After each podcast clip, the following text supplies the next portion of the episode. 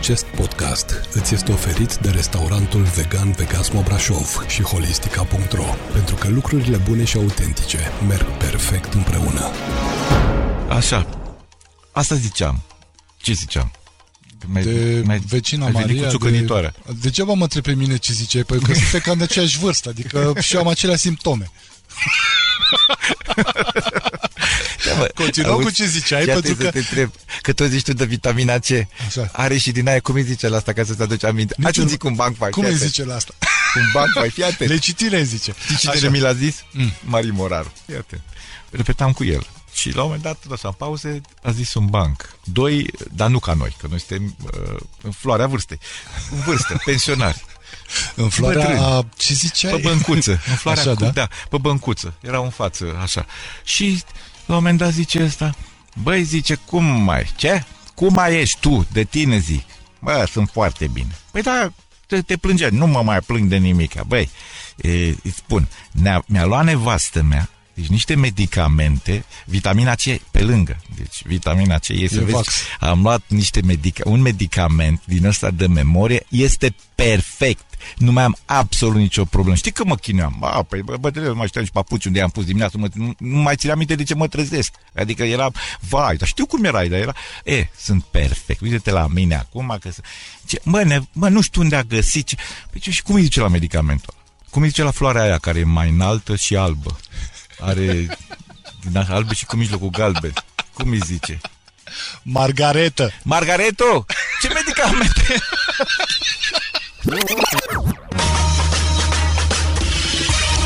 Emoții sau neemoții, gata, suntem în direct. Este prima ediție de Vitamina C astăzi, mult aclamată, mult aplaudată, mult așteptată Vitamina C, de care cu toții avem nevoie. Salutare, Ionuț Costin, sunt alături de mine un invitat pe care îl aștept de cel puțin o săptămână. E adevărat că am vorbit cu el de ceva timp în urmă. Tu vei deschide linia invitațiilor de astăzi. Deja am luat-o cu tu, nu cu Sărumâna. Bună seara, bine ai venit. Sărumâna nici nu mergea, da. Dar putem încerca. Putem, da. Ok, vei deschide linia invitațiilor. Eu mi doresc să fie mult mai inteligenți decât mine, mult mai culți, mult mai docți, mult mai înalți, cred că e mai greu. Tu ești cel care ține emisiunea, mai inteligent ca tine nu se poate, da. Face mai fort. De asta îmi permit să zic asta, cât timp butoanele sunt la mine, e în regulă, faptul să iasă cumva. Întotdeauna sunt la tine. Butoanele sale sunt la tine. Alături de mine actorul, omul de teatru, omul de film, omul de regie, omul de societate, omul de radio acum, Ioan Batinaș, actor la Teatrul Odeon. Oficial, bun venit, Ioan, în studio Radio Brașov. Mulțumesc, bine că am ajuns. La 1 am plecat din București, e ceva să ajung până la Brașov, e o întreagă poveste și acum îmi venea să spun bună seara, Brașov! Am tonul ăsta de când era aici Cerbul de Aur, nu? Atunci îmi rămăsese, da, nu se ținea Cerbul de Aur? Se ținea și eram tot la radio atunci. Da? Cerbul de Aur. Acum nu mai e, nu? Adică nu se mai ținea, mai nu s-a înțeles stânga cu dreapta și s-a dus Cerbul de Aur. Am înțeles, da. Asta mi-a rămas salutul ăsta de atunci. Bună seara, Brașov! Da, într-adevăr, am primit invitația de la Ionuț acum o săptămână și s-a părut extrem de interesant, mai ales că acum este prima ediție a miraculoasei Vitamina C, de care avem cu toții nevoie, și m-am bucurat să fiu primul care pășesc pe treptele acestei vitamine. Ți-am pregătit o șapă de beton în fața radioului să punem mâinile și tot. În ziua de azi, dacă toate construcțiile, orice șapă în plus, e un pas înainte, cum se spune. N-a fost ușor să ajung, asta spuneam. Am plecat la 1:30 din București, am ajuns la 6 și chiar mă gândeam, am pus locația pe care mi-ai dat-o tu, am pus-o pe Waze, am voie să spun Waze. Da, sigur. Waze, am voie să spun. E asociatul meu. Exact. Și mi-a spus Waze, duc Valea Prahovei. Nu știu, sigur? Nu știu, frate. Nici sigur? Mai bine Viena sau... Valea Prahovei, nu știu, frate. Și am făcut semnul ăla cu două mânuțe care se roagă, în sensul de Doamne ajută. Da, tu ai plecat direct din ședință. Da, am avut ședință la Odeon de la ora 11 și chiar mă bucur că noi avem parte de conducători cu suflet, de artiști. Doamna Dorina Lazar a fost directoare, și acum este Adrian Titieni, un om deosebit. A fost o bucurie să ne întâlnim cu el, adică n-a fost ca o ședință obișnuită și iată că de acolo, după ședință, m-am urcat în mașină și am venit direct aici cu peripețiile de rigoare. Ca să zic așa, s-au rezolvat lucrurile acum, gata, ești la terapie, ne relaxăm, începem să povestim despre copilărie. Da, vitamina C. Iar mă gândeam când ai spus, mă gândeam la un promo spontan, când te-am auzit... Stai să fac liniște, să audă peste mășițele, așa. Vorbind așa, un promo spontan. Bine. Ai nevoie, acum este și perioada asta cu bronșita toxică, ai nevoie să ai grijă de tine, ai nevoie de vitamine. Ce? Vitamine. Ce? Ascultă! Ce? Hai încă o dată, stai un pic. Deci, acum fiind bronșita asta toxică, ai nevoie de vitamine. Ce? Ascultă. Ce? Hai zi tu ceu atunci. Nu mai facem încă o dată, că le imprimă pe subconștient. Îți dai seama ce iese aici. Ioan Batinaș alături de mine în prima ediție de Vitamina C. Și uite așa, prințul tras printr-un inelescu a luat-o de soție pe prințesa trasă printr-o inelească și au trăit fericiți până la adânci bătrâneți. Tinereți. Nu lăsa centimetri de puși pe temiri unde să-ți știrbească povestea de iubire. Alege Kilo Minus, un program de slăbit eficient, lansat de restaurantul Vegan Vegas Mo Brașov. Savurezi toată săptămâna un meniu delicios de maxim 1300 de kilocalorii pe zi, gândit pentru întreaga zi. Ai doar ingrediente naturale, fără zahăr, ingrediente de origine animală sau orice fel de alte compromisuri alimentare. Abonează-te online pe vegasmo.ro la 07 555 44 555 sau vino pe Hirscher 7. Vegasmo, din drag de oameni. Asculți Vitamina C, o nouă și miraculoasă vitamina C de care cu toții avem nevoie. Cu Ionuț Costin. Ioan Batinaș este actor de teatru, film și televiziune și de asemenea este și regizor, cunoscut pentru rolurile avute în serialul TV Baronii și activitatea sa cu grupul Vouă. Poate fi văzut săptămânal și pe scena Teatrului Odeon din București și când mai am și o baftă, îl mai văd și prin studioul Radio Brașov. Acum am baftă, de exemplu. Ioan s-a născut în Arad, fiind al patrulea copil al familiei. Nu m-a născut în Arad. Asta am auzit-o și eu între timp. Așa scrie acolo. Adică ești arădean, dar nu te-ai născut în Arad. Dar m-am născut la Târgu Jiu, că am vrut să-l salut pe Brâncuși. Și m-am născut la Târgu Jiu. După aceea mei s-au mutat la Arad. Adică am simțit că mă nasc și am zis hai repede să salut pe Brâncuși și după aia hai să vedem ce mai avem de făcut prin viața asta. După o perioadă, cred că după un an, s-au mutat ai mei la Arad. Eu mai am încă doi frați și o soră, suntem patru. Eu sunt cel mai mic. Și cel mai alintat. Da. O știu de pe propria de apel. Și de aceea consider că sunt din Arad, dar de născut oficial în buletin sunt născut la Târgu Jiu. Adică sunt și oltean un pic. Și ardelean și oltean. Acum îmi spui? Sunt un rezumat. Da, și colegii de la Vouă, știi, eu sunt ardelean, adică și așa tot ziceam, mi-a dus pălincă de acasă și când a fost contractul, au văzut un contract la un moment dat când am făcut un contract cu Național TV, la Național TV și au văzut locul nașterii Târgu Jiu. De-ai păcălit până acum, ai lucrat să fac oferire. Nu ești arădean. Da. Au urmat cursurile liceului Miron Constantinescu din Arad, promoția 1988. Tu între timp, nu știu, dacă vrei poți să postezi pe Facebook sau așa, cred că știi lucrurile astea. Nu e nimic nou pentru tine, în afară de faptul că te-ai născut în Arad, restul sunt cunoscute. Da, să postezi acum, nu-i frumos când vorbești tu. Am auzit că a făcut o armată lungă, cred că e varianta aia de un an jumate sau ceva. Un an și 6 luni am prins revoluția în armată. Am făcut armată lungă. Revoluția în armată, Dumnezeule, totdeauna m-am gândit la cei care erau sub arme atunci. După Revoluție fost admis la Academia de Teatru și Film din București, actualul UNATC, și că îți plăcea facultatea de mic, ca să zic așa. Te-ai implicat în multe proiecte de regie. Da, mi-a plăcut foarte mult în facultate și acum deschid o paranteză mai mare, că mi-a dus aminte acum când citeai, că n-am știut că o să iei de acolo. Eu când am intrat, mai un coleg, Marius Cordoș, care e actor la Brașov aici. Și a fost coleg de facultate cu mine și coleg de cămin. Am fost în cameră 4 ani de zile, în aceeași cameră. 704, bine, ne-am mutat. A fost la un moment dat 500, 704 a fost 2 ani de zile, Marius Cordoș. Și el a dat odată, se numea ATF, Academia de Teatru și Film atunci, a dat odată și a căzut înainte să dau eu. Și am făcut o glumă la început. Povesteam cu el, locuim aproape și în Arad, suntem vecini. Și zice, mă, uite, am dat, am picat, mai dau odată. Și zic, hai mă că vin și o să dau odată, să țără cum se intră. Și am glumit. Și până la urmă am dat și am intrat amândoi. După care ați intrat amândoi în aceeași cameră și ați tot intrat. Da. Și am locuit împreună și avem multe amintiri frumoase și povestiri cu Cordoșică, cum spuneam noi colegii. Și chiar mi-aduc aminte odată, deci el când dormea. Și la un moment dat repara miala, că s-a stricat iala la ușa de la cămin. E un bloc de garsoniere pe care l-a obținut domnul Rebenciuc și acum mai mulțumim. Și noi am venit de la repetiție pe la 12 și repara miala și băteam. Și colegul meu dormea, Cordoșică dormea. Și a venit un coleg, ce faci mă? Bați la ora asta? Și zic, și i-am arătat, mă, doarme, nu mai striga. Și am bătut mai departe. Mă gândeam că, uite, o să-l invit și pe el separat în emisiune și după aia, dacă vrei, facem o reuniune de cameră, o să mă bag și eu în camera aia. E un om deosebit, e un super fain și actor foarte bun. Să știi că, în general, la Brașov, vorba adică... de actori, n-am văzut pe cineva să nu fie deosebit. Am auzit că ai terminat anul întâi cu 10 pe linie? Da. Serios? Da, mi-a plăcut asta mult facultatea. Și asta spuneam, că fiind venit din Arad, eu nu prea știam în București. Sora mea, Carmen, locuiește în București. Și am locuit la ea în prima parte și nu prea știam. Și atunci mi-mi plăcea foarte mult în facultate și mergeam la toate orele. Mergeam la filozofie, la estetică, la... Și a fost pentru mine o mare bucurie facultatea. Ai absolvit?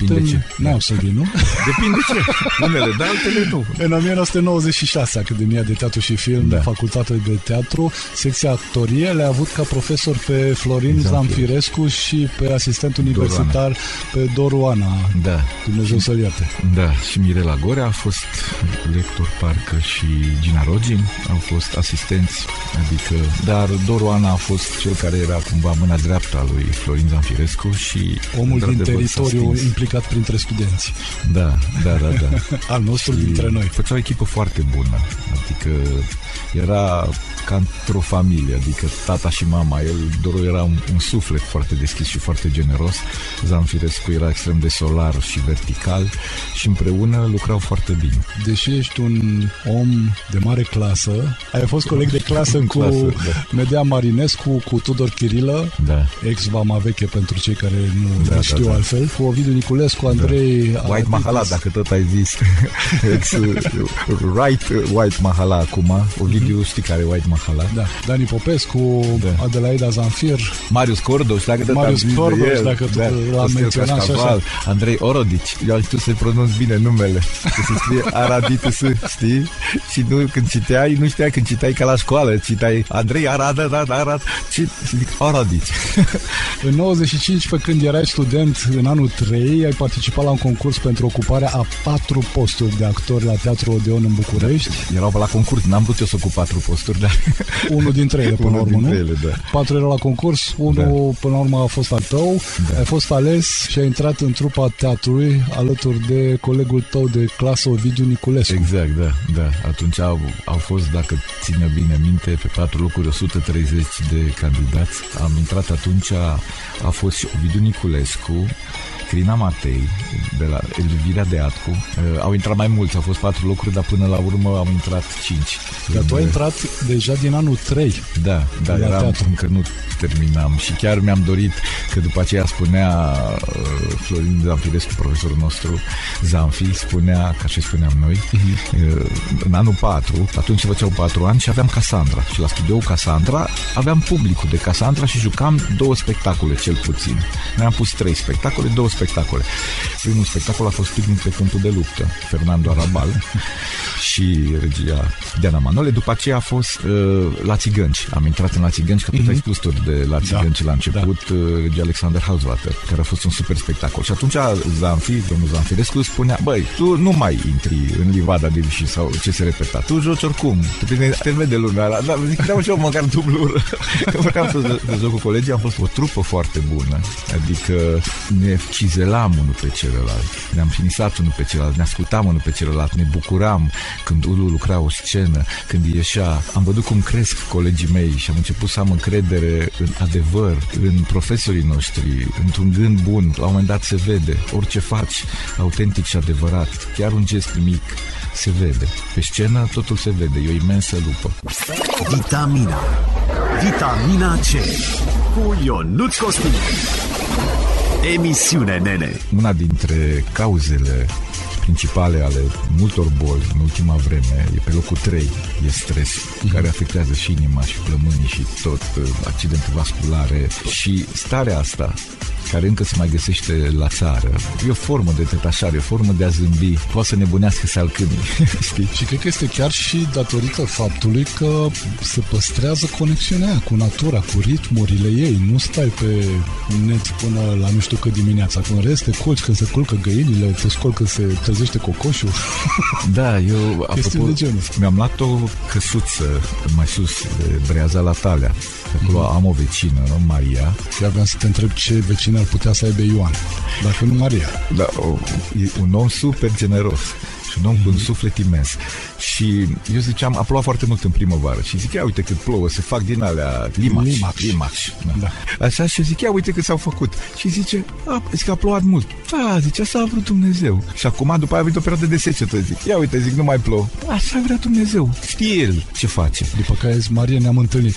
Așa a vrut Dumnezeu. Și ne stresăm noi pe noi înșine. Chiar mă uitam în trafic, în țară, acum ai văzut câte accidente sunt, pe locul 2 suntem după Albania, pentru că sunt drumuri proaste, oameni nervoși, mai sunt zimbri sau bizon, cum le zice, care vin, se bagă, staie. Acum sunt bombardieri. Bombardieri, da.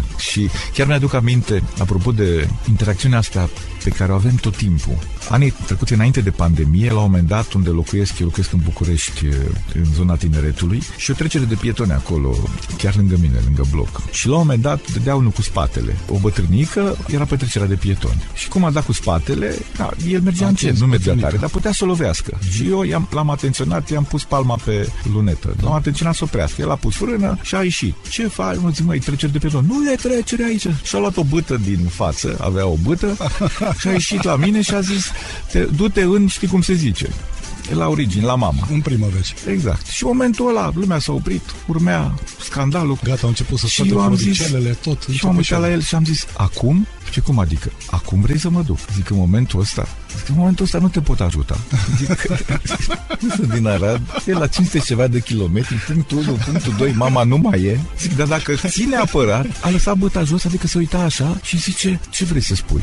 Și zic, nimic. Am ascultat cu un crece, ai spus tu. Și după aia zice, îmi cer scuze. Și zic, mă, aici chiar e trecere de pieton și acolo e o cameră. Și zic, și poți să fii filmat și poți să chem. Era poliția locală imediat, că stau tot timpul la Parcul Tineretului acolo. Zice, n-am văzut, vai, zic, vă rog să mă iertați, te rog să mă ierți. Zice, ce mă bucur că te-am cunoscut, îmi zice mie, hai să mergem la o bere. Zic, acum faci altă infracțiune. Zic, mă duc și la bere. Zic, nu, de seară, zice. Și am zis așa, uite-te, mă, cum sunt oamenii. De ce trebuie să te scoată ceva sau să fie ceva să te amenințe, ca animalele? Adică numai când știi de frică să-ți ceri scuze. De ce n-ai putut să deschizi geamul să zici, vă rog să mă iertați din prima? Și, da, și mi-a zis el. Și asta, aici e interesant, aici vreau să ajung. A zis așa, pentru că omul, așa e făcută societatea. Acum trebuie să vii cu armura în față. Eu așa sunt învățat, altfel nu mă descurc, mi-a zis omul ăla. Aici e un mic mare secret, știi, pe care, din păcate, noi nu-l respectăm ca nație și nu numai. Acum nu vreau să fie chiar, nu știu, să mergem în zona de gri, dar este, de fapt, zona de gri a vieții noastre cu care ne ciocnim la fiecare colț. Cred că nici nu ajungem la celălalt colț și ne-am ciocnit din nou de agresivitatea cuiva sau așa. E vorba de, atenție, lipsa de educație. Nu numai asta. Lipsa de valori. Asta e.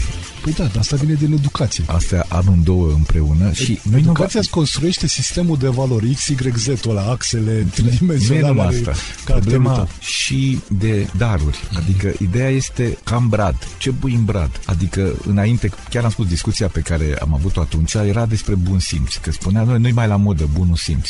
Și nu mai e calitate. Vorbeam cu cineva, un tânăr, care îmi spunea că bunul simț nu e calitate. Adică ești luat de prost, ești luat de fraier. Adică e o societate în care se duce ca în zona junglei, știi? Columbia, Venezuela, zona de junglă în care te descurci, care e mai exact ca în junglă. Și atunci nu mai considerat bunul simț, dar bunul simț și rafinamentul sunt calități de o mare valoare și dacă ar fi apreciate în societate, cultura și felul, spiritul unui om, felul în care reacționează într-o situație, felul în care iese dintr-o situație, felul în care intră într-o situație, ceea ce spune într-o anumită situație când ia foc hambarul, cum îi susține pe ceilalți, atunci dacă acești oameni ar fi apreciați în colectivele lor, în clasele lor, pentru că e foarte important colectivul. Tu ai spus de educație, dar copiii vin într-un colectiv, într-o clasă. De aia spuneam de clasa când am fost la facultate, pentru că a fost o clasă cu oameni de spirit, profesori de spirit. În momentul când spuneai ceva de valoare, avea cine să aprecieze. Când aveai atitudine de bun simț, avea cine să aprecieze. Să știi că te înțeleg perfect la asta,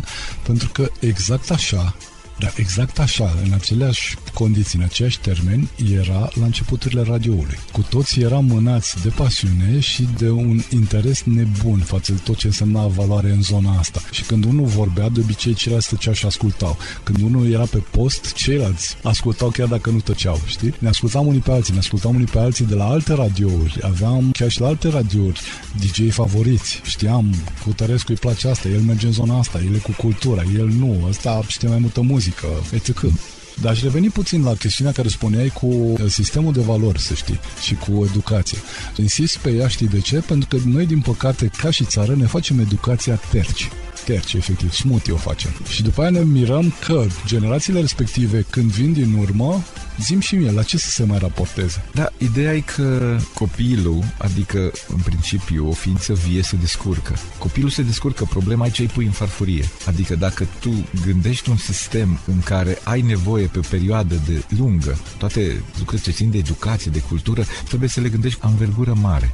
Ori la noi, vezi și tu că se schimbă conducerile atât de repede, sunt conflicte mici, sunt interese și atunci cine are timp, cine are suflet să pună, să se așeze cum suntem noi acum la o masă mai lungă și să gândească pe 10 ani, să gândească ce pregătesc pentru copiii care se vor naște acum și vor avea 10 ani peste 10 ani. Asta înseamnă să ai oameni cu viziune. Da. Dacă nu ai oameni cu viziune, ci doar oameni care au o viziune de cum să-și toarcem fondurile din buget, salut. Da, și atunci tot sistemul este pe, cum am spus, ca în junglă, prin ce apuci. Da. Adică voi la teatru când prindeți și voi o renovare de teatru după primele 300 de ani de funcționare a teatrului, toată lumea zice amin, ce frumos. Da, chiar ne-am bucurat când a fost sala noastră de jos și oamenii din audiență la fel. S-a făcut, a fost domnul Oprescu și am și aici un zâmbet că spunea mama că atunci când m-am născut Dumnezeu a zâmbit.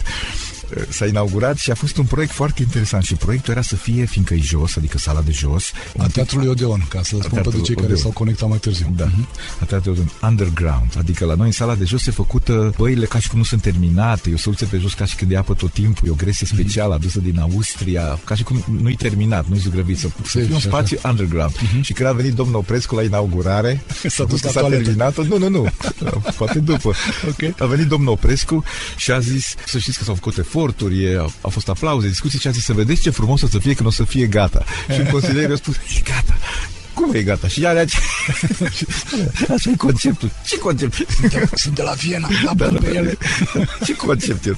Dar, într-adevăr, a fost un concept și ne-am bucurat foarte mult că am putut să inaugurăm și avem acum două săli care sunt atât de diferite. E sala de sus care, acum, dacă tot ai zis de Odeon... Chiar vreau să ajungem la asta, să știi, și te întrerup puțin, pentru că, într-una din discuțiile mele anterioare emisiunii cu tine, îmi spuneai de o chestiune care face Teatrul Odeon unic în toată Europa. Mie mi s-a părut genială chestia asta, efectiv. Da, și e o senzație care te transformă în copil. Se deschide tavanul, adică e tavanul culisabil, e pus pe niște rulmenți din 1928-1930. De pe vremea când se mai făceau lucruri. Aduși din Germania, au fost aduși și încă el vine ca o șapcă. Adică în fața teatrului toată partea de acoperiș vine și culisează. Și duce foarte... ca o marchiză așa pe fața exact, culisează teatrului. Toată partea. Acoperișul vine în fața teatrului, acolo unde e și fântâna arteziană. Și când te uiți în față zici că s-a tras șapca, s-a pus Odeonul șapcă. Așa arată. Dar știi ce mi se pare genială chestiunea asta? Pentru că în București știm și noi, sunt temperaturile care sunt. În special vara e ca în Detroit, adică e greu de trăit. În momentul în care ai un teatru care poate să deschidă plafon triunghiul ca să se aerisească lumea, mi se pare genial. Da, el a fost gândit pentru că erau la modă atunci când era în perioada interbelică spectacolele în aer liber. Nivelul de zgomot era mai mic atunci. Acum ai un zgomot când deschizi tavanul destul de mare. Seara nu e atât de... E, bineînțeles, riscant dacă cumva plouă. Adică trebuie deschis tavanul doar când e vreme foarte bună. Dar ce vreau să spun e senzația. Când s-a deschis prima dată, e senzația aia când se întâlnesc două lumi. Repetam ceva, s-a terminat repetiția și când s-a deschis tavanul și a intrat soarele, a luat o parte din farmec, al scanerului de pluș, a decorului. Și când vine soarele, vezi totul concret. Plușul ăla se pare că un pic prăfuit. Vine realitatea și ia parfumul și vine cu un alt parfum. Pentru că în momentul când intra raza de soare și lumina scaunele și decorul și scena, dintr-o dată e o senzație foarte specială. Avea o baie de lumină. Da. Când sunt cele două lumi, lumea asta, farmecul iluziei, atunci când se întâlnește cu farmecul realității sau cu realitatea farmecului. Știi cum e? Îi asigur mașinii tale tot ceea ce e mai bun. Combustibil, ulei, cauciucuri, la fel și familiei tale. Răsfățuri, surprize culinare, vacanțe, dar ție, cât de atent ești să te răsfăți și pe tine. Ne-am gândit noi la asta, la restaurantul Vegas Mo Brașov, de pe Hirscher 7. Poți savura preparate vegane și vegetariane, delicioase și curate, gătite cu mare drag. Vino în restaurant pe Hirscher 7 sau ia-le pentru acasă. Comandă online pe vegasmo.ro sau sună-ne direct la 07 555 44555. Apropo, de diferitele tipuri de abonamente, regimul Oșava sau programele nutriționale Kilo Minus și Imunovegan, ți-am spus? Vegasmo, din drag de oameni. Asculți Vitamina C, o nouă și miraculoasă vitamina C pe care cu toții avem nevoie. Cu Ionuț Costin. Grupul Vouă a fost, din păcate, nu mai este. Este Grupul Vouă, dar știam că s-a oprit. Nu s-a oprit. Nu trebuie să vin cu mielul. Da. Nu, s-a oprit, dar s-a oprit, adică nu mai filmăm atât de mult. Acum avem mai multe spectacole și foarte multe difuzări în reluare pe Național TV. Cum să zic, nivelul umorului s-a schimbat sau e diferit. Avem rating. Da, adică și pastilele pe care noi le filmam acum 7 ani, 8 ani, 10 ani, 5 ani, noi le făceam special, nu ne legam de ceva de moment și urmăream să le facem universal valabile. Au acum impact și unele chiar au mai mare acum decât atunci. Atunci suntem difuzați foarte mult în reluare și e greu să concurezi cu tine însuți. Adică să mai apar pe un post când ești difuzat 3-4 ore pe zi, e greu să mai apar pe un alt post și să concurezi tu cu tine. Asta a fost unul dintre motive. S-ar putea ca de la toamnă, adică noiembrie, decembrie, să pregătim niște filmări. Umorul e atât de spontan în jur, dacă te uiți la televizor și atât de, mai ales din sfera politicului, fac umor, adică involuntar, încât e greu să vii cu ceva peste. Da. Dar e greu să bați parlamentul. Pregătim, avem în plan ca din toamnă să reluăm filmările cu un serial sau cu pastile, că toți suntem la vitamina C.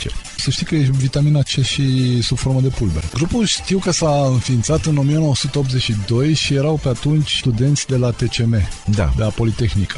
Așa e. Cum a ajuns un student de la actorie într-un grup cu studenți de la Politehnică? Oricum, tu cred că ai ajuns după 89. Păi, cred că studentul de la TCM a ajuns la actorie și acolo a dat de mine. Aha. Adică, ce vreau să spun, unul dintre cei care au format grupul la început, adică a fost Adrian Petecău, Radu Gabriel, Vasile Mincu, Adrian Bițepătrașcu, sunt mai mulți care au fost, era atunci... Era un cenaclu, dacă mi-aduc și eu bine aminte, în care era Grupul Vouă și mergea prin toată țara. Era pe vremea Ceaușescu, eu nu mai țin minte cum îi spune acum, un concurs în care se promovau brigăzi artistice. Era o brigadă artistică a TCM-ului, dar după Revoluție, Radu Gabriel a intrat la facultate, a fost student și după aceea a rămas asistent în cadrul ATF-ului de atunci, a UNATC-ului de acum. Și eu fiind student, el și cu Adrian Fetecău au vrut să reia Grupul Vouă, să le refacă și să-l facă cu actori, să-l facă mai profesionist. Era un festival, ușile deschise, m-au văzut într-o comedie, jucam foarte mult în facultate, eram fain pe umor și au luat câțiva... Și acum ești. Da. Pe mine, Ionuț Cioțea, care era cu mine în clasă, îl salut pe Ionuț, au luat din clasa cealaltă a domnului Gelu Colceac pe Vizante, Cristi Crețu, Maria Buză, Gigi Frim, care acum e primarul din Las Fierbinți, și am făcut o trupă și în plus a venit și Marlena Chelaru. Am făcut o trupă care a funcționat foarte bine atunci. Eram și cu entuziasmul începutului, energia începutului. Eram în anul 4, asta nu știe multă lume. Prima relație a mea cu televiziunea, pentru că mai făcuseră, mai apucaseră să facă niște filmări. Am filmat o emisiune, era 12 minute, că așa era formatul atunci. Și am filmat-o și trebuia să se dea sâmbătă. Era pusă în program. Grupul Vouă pe TVR1. Am lansat pe toată lumea. Sâmbătă la ora 20, Grupul Vouă pe... Și n-a mai apărut TVR. Era o parada modei și era cu un pensionar, era, mai aveau niște glume și la un moment dat era o glumă cu o conferință de presă, era ceva cu minerii, cu Iliescu, venea un miner, nu știu ce, era o glumă, nu era, dar era o glumă. Na. Oricum așa se spune, era un subiect atunci tabu și nu mai apuca să mai schimbe în program. Și eu eram chiar la sora mea și așteptam emisiunea și cu cei pe care le-am spus. Și la ora 8 20, toată lumea adunată acolo, masă festivă, a apărut acasă. Altceva. Era nu știu ce, o emisiune. Zic, mă, hai că poate începe mai târziu. Și n-a mai apărut deloc. Dar asta a fost bucuria noastră și când am fost la Antena 1, că după aceea am filmat la Antena 1 și la Național TV, că am avut libertate, cum văd că ai și tu aici, de a putea face ceea ce crezi.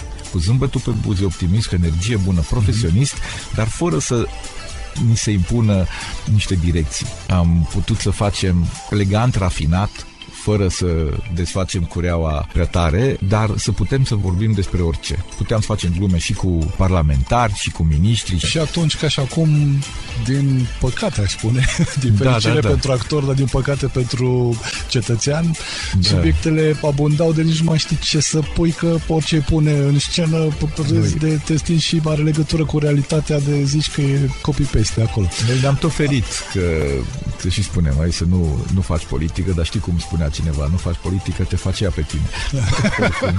Adică ceva trebuie să faci un pic, măcar cât să te protejezi, știi, măcar să schimbi țigla pe casă. Știu că Grupul Vouă a fost primul grup de umor care a fost difuzat pe TVR după Revoluție. Da, așa e. A intrat în istorie cu atunci când m-am născut, Dumnezeu a zâmbit. Da, da. La mine avea o tură sănătoasă deja de porții de râs. De fapt, râdea cam deja de un an de la tine până a ajuns la mine. Cred că era bine să zâmbească când începe să râde de noi, nu că n-avea motive. E mult mai bine să zâmbească. Apropo de el, să știi că chiar mă distra un banc care spunea că, știi, celor care spun că îi întorc spatele, că el fiind omniprezent, până la urmă tot cu fața la el stai. Da. Apropo de asta, care e bancul tău favorit? Ca să ziceam și la emisiune, că la început vorbești din ceea ce ai citit și ceea ce ai pregătit.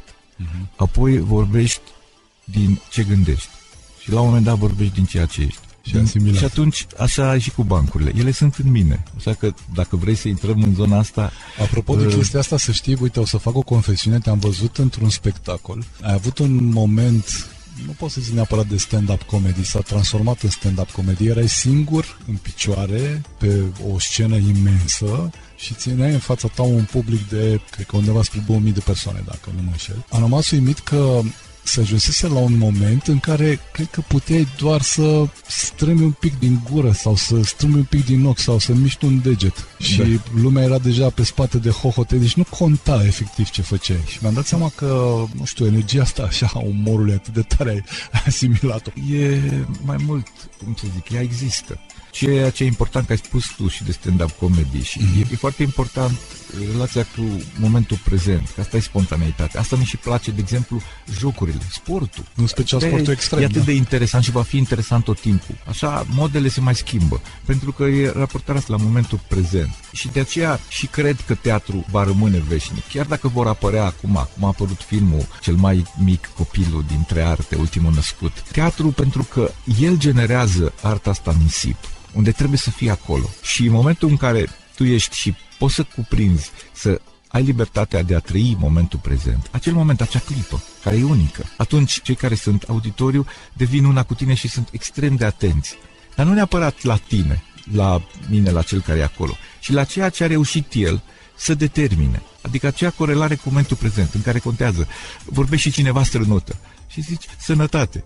Măcar aici să fie sănătate. Acel strănut te face pe tine să intri și să fii în momentul prezent, aici acum. Și pe asta se bazează foarte multe din toate spectacolele de improvizație. Cum spunea și Nichita, trebuie să pregătești terenul să aterizeze îngerul, că uneori vine și n-are unde ateriza. Adică talentul sau munca și rafinamentul, calitatea unui artist este să pregătească terenul.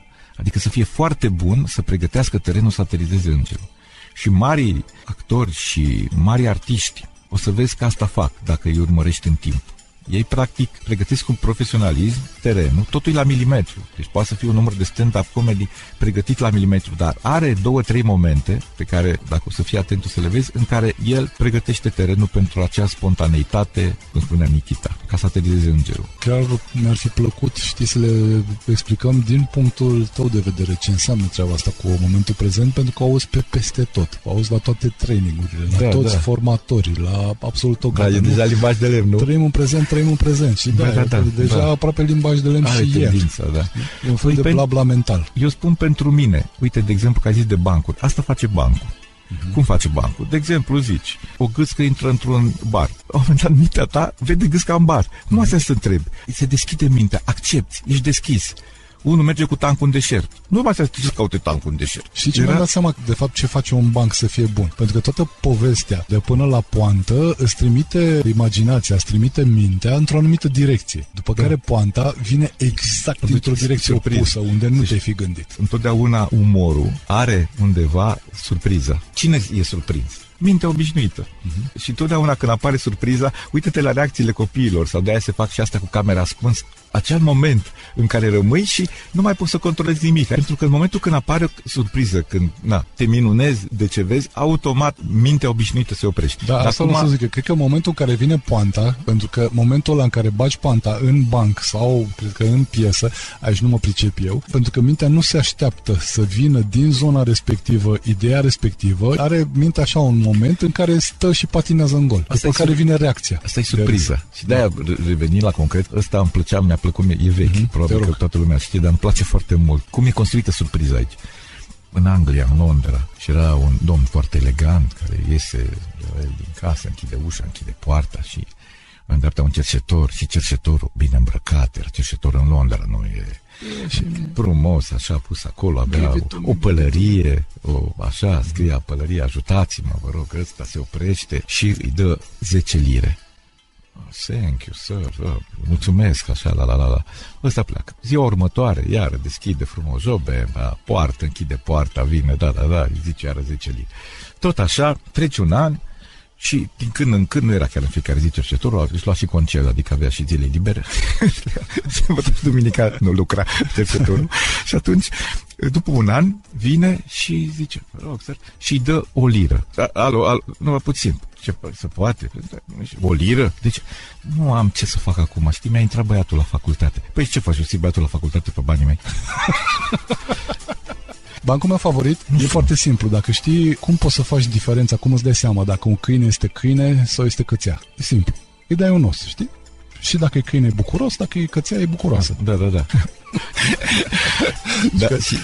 Talentat și în banca lui. Îți mai zic ceva. O altă glumă care îmi place mie și care este genul de glumă pe care eu mi-o spun din 3 în 3 luni. Pentru că arată exact felul de suferință pe care îl trăim noi oamenii, suferință pe care ne-o creiem noi înșiși. Ne flagelăm singuri, mental. Și e așa, unul merge pe bicicletă în deșert. Cum o să mă întreb ce caută bicicleta în deșert? Dar nu, exact ce spuneam înainte. Mintea este deschisă. Unul merge cu bicicleta în deșert și merge, se gândește la ale lui și la un moment dat zice, că dau cu fundul, zice tot. Când se uită, roata din spate desumflată. Mamă, frate, dacă mai merg așa cu ea. Se dă jos de pe bicicletă și zice, acum o țin în brațe, o târie așa lângă mine. Zic, mai aveam mult de mers. Unde mă duc acum? Și zice, hai să văd. În depărtare vede o casă. Mă duc, bat, sunt frumos la ușă și cer o pompă. Ce mare brânz. Perfect. Pe măsură ce se apropie, vede că casa aia era casă mare. Casă mare în deșert. Avea tuia din aia. Plantați. 4 mașini, 2 în curte, garaj. Mamă, ce casă mare. Și după aia se gândește, dacă ăsta are casa așa mare în deșert. Adică ăsta vrea să se izoleze, nu? Că de-aia s-a dus departe de lume. Nu e. S-a dus și are și bani. S-a cumpărat dita mai teren, s-a pus braț și tuia aici, unde în deșert. Are bani, ăsta a vrut să fie singur. Ăsta e de ăsta egoist care vrea, și nu vrea să fie deranjat. Dai seama. Ăsta vine în deșert cu atâția bani, are 2 mașini cu asta, să vină unul să-i bată la ușă, dați-mă, să vină cu fața aia acră și în timp ce se gândește el așa, ajunge la ușă. Sună la ușă, Îți deschide ușa și cineva întreabă: ce doriți? Auzi, dă-te încolo cu pompa ta. Genul ăsta de bancuri e și cu iepurașul care se duce să împrumute o cratiță de la leu și la fel pe drum se tot gândea mama, da, leu. Și ce exact face leu și ce zice și nu știu ce și dacă se zgâriată și deschide leu și ce da mai iepurașul și ce lasă-o cu cratița ta. Exact. Este un exemplu extraordinar de elocvent pentru cuiele pe care ni le bătem singuri în talpă fără să ne roage absolut nimeni. Și facem chestiunea asta atât de des.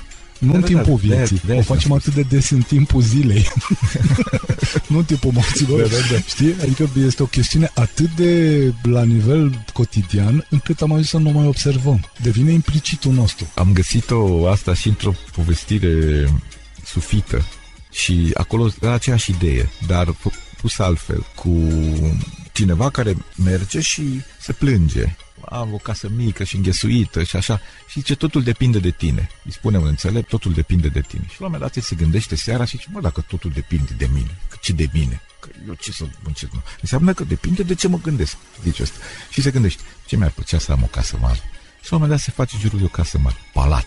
Se face în jurul lui palat. Mamă, câte camere? Zice, mai vreau 10. Se mai face încă 10.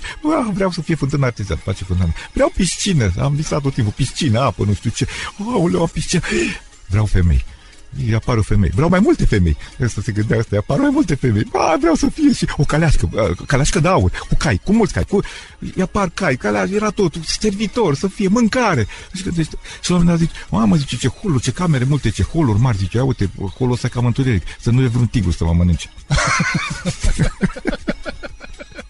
De exemplu, studiam la un moment dat nastratin și studiam și pe cală și vedeam, știi că nastratine apare mai multe, este și nastratin și nasrudin, care este la fel, da. Și cum că nastratine apare și judecător, apare și săracul din sat, apare având toate funcțiile, foarte multe ipostaze, el rămân cum e și la noi pe cală. Și una dintre glumele pe care le-am găsit, deci 1750, 1800 și un banc făcut chiar de italieni, de televiziunea italiană, ăsta probabil că știi, l-am găsit în foarte multe forme. Cu un polițist, îi spune altfel atunci, în povestirea pe care nu era polițist, se numea cumva... Omul cu bulană. Se ocupa, da, cu norocul, da, care se ocupea de ordinea în sat și vine la piață. Și vine și zice, ce vinzi tu aici? Și ăsta zice, sunt niște semințe care te fac mai inteligent. Cum? Da, aceste semințe, pe cât costă? Îți cumperi. 5 galbeni. Asta descub... Păi, da. Asta te fac inteligent. Serios? Da. Dă 5 galbeni omul ăsta cu ordinea și zice, ia 2 semințe, adică pastile din alea, vitamine. Vitamina C, da. Vitamina C. Le mestecă și zice, hai mă un pic. Astea sunt sâmbure de măr. Uite, vezi, numai unul ai mâncat și deja... Ești inteligent. Și deja te-ai deșteptat. Deja îți zboară mintea. Omenirea de foarte mult timp și-a pus problema asta. A avut nevoie de teatru, a avut nevoie de zâmbete. Dacă citești, de exemplu, teatru grec, Aristofan, Broaștele și Norii, Adunarea femeilor, de foarte multe ori a simțit nevoia să aducă un zâmbet celuilalt. Cam asta se împărțea. Erau dramele care erau clare și care funcționau ca un exemplu. Adică, uite ce pățești dacă faci asta. Asta era tot timpul, era o pildă și un învățământ în sensul ăsta. Mai erau și forma asta în care simțea nevoia să aducă un zâmbet. Adică dialoguri, situații în care și era folosită foarte mult atunci critica, autocritica, adică să râdem de noi. Pentru cei care au venit pe frecvență mai târziu, o să le spun că sunt aici cu tine, tu ești cu mine, ascultăm o super melodie, dar Ioan Batinaș asta aici. Acum mă las să-ți fac promo-ul la care... Da, tai totul gata, uite. N-am apucat să-l fac. Toată antena e a ta, eu tac, ia. Imaginează-ți, ascultă, audio, adică situația. Ia acum bronșita asta toxică, sunt tot felul de probleme. Ar fi bine să vă protejați. Vine frigul, vine, nici n-ai voie să faci febră în ziua de azi. Așa că te rog, ia o vitamină. Ce? O vitamină, ce? Ascultă. O vitamină, ce? Vitamină, ce? Vitamina C. La Radio Brașov. Ascultă. Asculți Vitamina C, o nouă și miraculoasă vitamina C de care cu toții avem nevoie. Cu Ionuț Costin. Cum poți să recunoști arta autentică? Fie că este vorba de pictură, sculptură, teatru, operă de artă scrisă, ce vrei tu, stand-up comedy. Da, adică o întrebare... Nu te așteptai de la mine. Mă uit, cât e ceasul, să văd la ce oră mi-ai pus întrebarea asta. Cât timp ai pentru ea? O viață. Da. Cel puțin o viață pentru asta. Deci cum recunoști? Cum recunoști arta autentică? Aici sunt mai multe temea. Depinde foarte mult, se spune că frumusețea e în ochii privitorului. Depinde foarte mult, pentru că reperele și totdeauna omul are tendința să compare, să-și ia niște repere. Dacă începem cu istoria omenirii, de exemplu, grecii, și că după aia s-a revenit la ideea asta romanticii, renascentiștii, grecii au luat ca model ceea ce a făcut Dumnezeu. I-au spus, dacă Dumnezeu a făcut un lucru perfect, cu cât reușim să imităm mai mult ceea ce a făcut Dumnezeu, ne apropăm mai mult de perfecțiune. După aceea, în timp, era o formă de artă, mă rog, obiectivă, pentru că se obiectiva la ceva. Pitai o pădure, te uitai și vedeai pădurea și pitai pădurea. Pitai verde, că pădurea e verde, nu făceai mov. Dar există și o formă de artă care ține de punctul de vedere, de un anume tip de subiectivism, în care eu, și atunci omul care e făcut după chipul și asemănarea lui Dumnezeu, simte nevoia să fie și el creator. Nu vreau să mă erigez în critic de artă, eu doar spun din punctul de vedere a celui care încă dansează și nu cu lupi, uneori și cu lupi, alteori fără lupi. Contează foarte mult ceea ce transmiți. Adică, cum se spune și în Biblie, omul după roade și omul după fapte. Același lucru e valabil și în artă. La un moment dat vorbeam cu cineva și zici, da, nu e specialist în Biblie, tu nu te pricepi la Biblie. Și am zis, da, Biblia se pricepe la mine. Și atunci contează foarte mult ceea ce rămâne. Adică pot fi opere de artă care să nu fie așa cum ți-ai imaginat, să te surprindă. Dacă emoția și ceea ce ți rămâne ție după aceea te face să fii mai bine decât înainte. Chiar dacă te pune pe gânduri sau îți creează o emoție în care nu te înspăimântă, dar te îngrijorează. Zici, oare unde merge? Sau ce-i cu lumea asta? Și întotdeauna spunea și Shakespeare, toți oamenii sunt actori, că noi suntem cumva oglinda, suntem interfața. Adică artiștii cumva trag niște semnale de alarmă sau trag de mânică, e ca și copilul care plânge pentru că are nevoie de ceva. Și atunci emoția care rămâne e benefică, te îndeamnă la a fi mai bun, la a face ceva, te pune pe gânduri, nu oferă neapărat soluții, dar îți pun o întrebare care ar putea genera în tine o soluție. Care te transformă. Și care te transformă într-un fel, tu de ce râzi de fapt? Ai câteva motive din care râzi. Că nu râzi așa de cheaun că te-a gândit la tunul. Ca prostul. Da, mă rog. Există și variante. Ca să înțeleagă lumea ce te referi. Dar râzi pentru că ceva te-a surprins. Pentru că te-a pus în situații în care ai crezut. Pentru că râzi de cineva care are un defect. Ori e zgârcit, ori e gelos. Și în tine tu regăsești astea. Și dacă tu poți să râzi de cineva, undeva, exact ce spuneam, râzi și de tine. Râzi de unul gelos care uite ce a pățit și așa și râzi de el. Ce caragiosie când e gelos. Și atunci poate și tu ai șansa să te vezi și pe tine. La un moment dat, când ești și tu la fel de caragios, când râzi de acele defecte, de acele situații, când te poți detașa de ele, poți să le vezi din exterior, sunt șanse ca să fii puțin altfel. Sunt șanse ca în viață să poți să ai și niște soluții, să ai în traistă și niște soluții. Aici e trăgând așa, reducând cumva la esență, pentru că sunt foarte multe nuanțe în ceea ce privește arta și forma de artă. Dar, din păcate, pentru că nu mai sunt reperele care erau. Deci până acum, până în istoria omenirii, aveam un reper clar. Pe cine ai pictat? Uite, l-am pictat pe Ionuț. Păi, nu trebuie să semene cu Ionuț? La un moment dat, în istoria omenirii, trebuia să semene cu Ionuț. Ar fi de dorit, da. De la un moment dat, nu mai contează, pentru că e viziunea mea. Uite, eu pe tine te văd, nu știu, te văd zeu. Te văd chiar frumos. Să zic că intrăm pe un teritoriu foarte... Ca să nu zic, da, când vorbim de tine. Alunecos, da, dar e regulă. Îmi place ce zici. Și atunci, în momentul ăla, reperele care erau s-au diluat. Nu mai sunt alea. Și atunci fiecare trebuie să-și găsească reperele interioare. Când vii la expoziție, trebuie să te regăsești pe tine.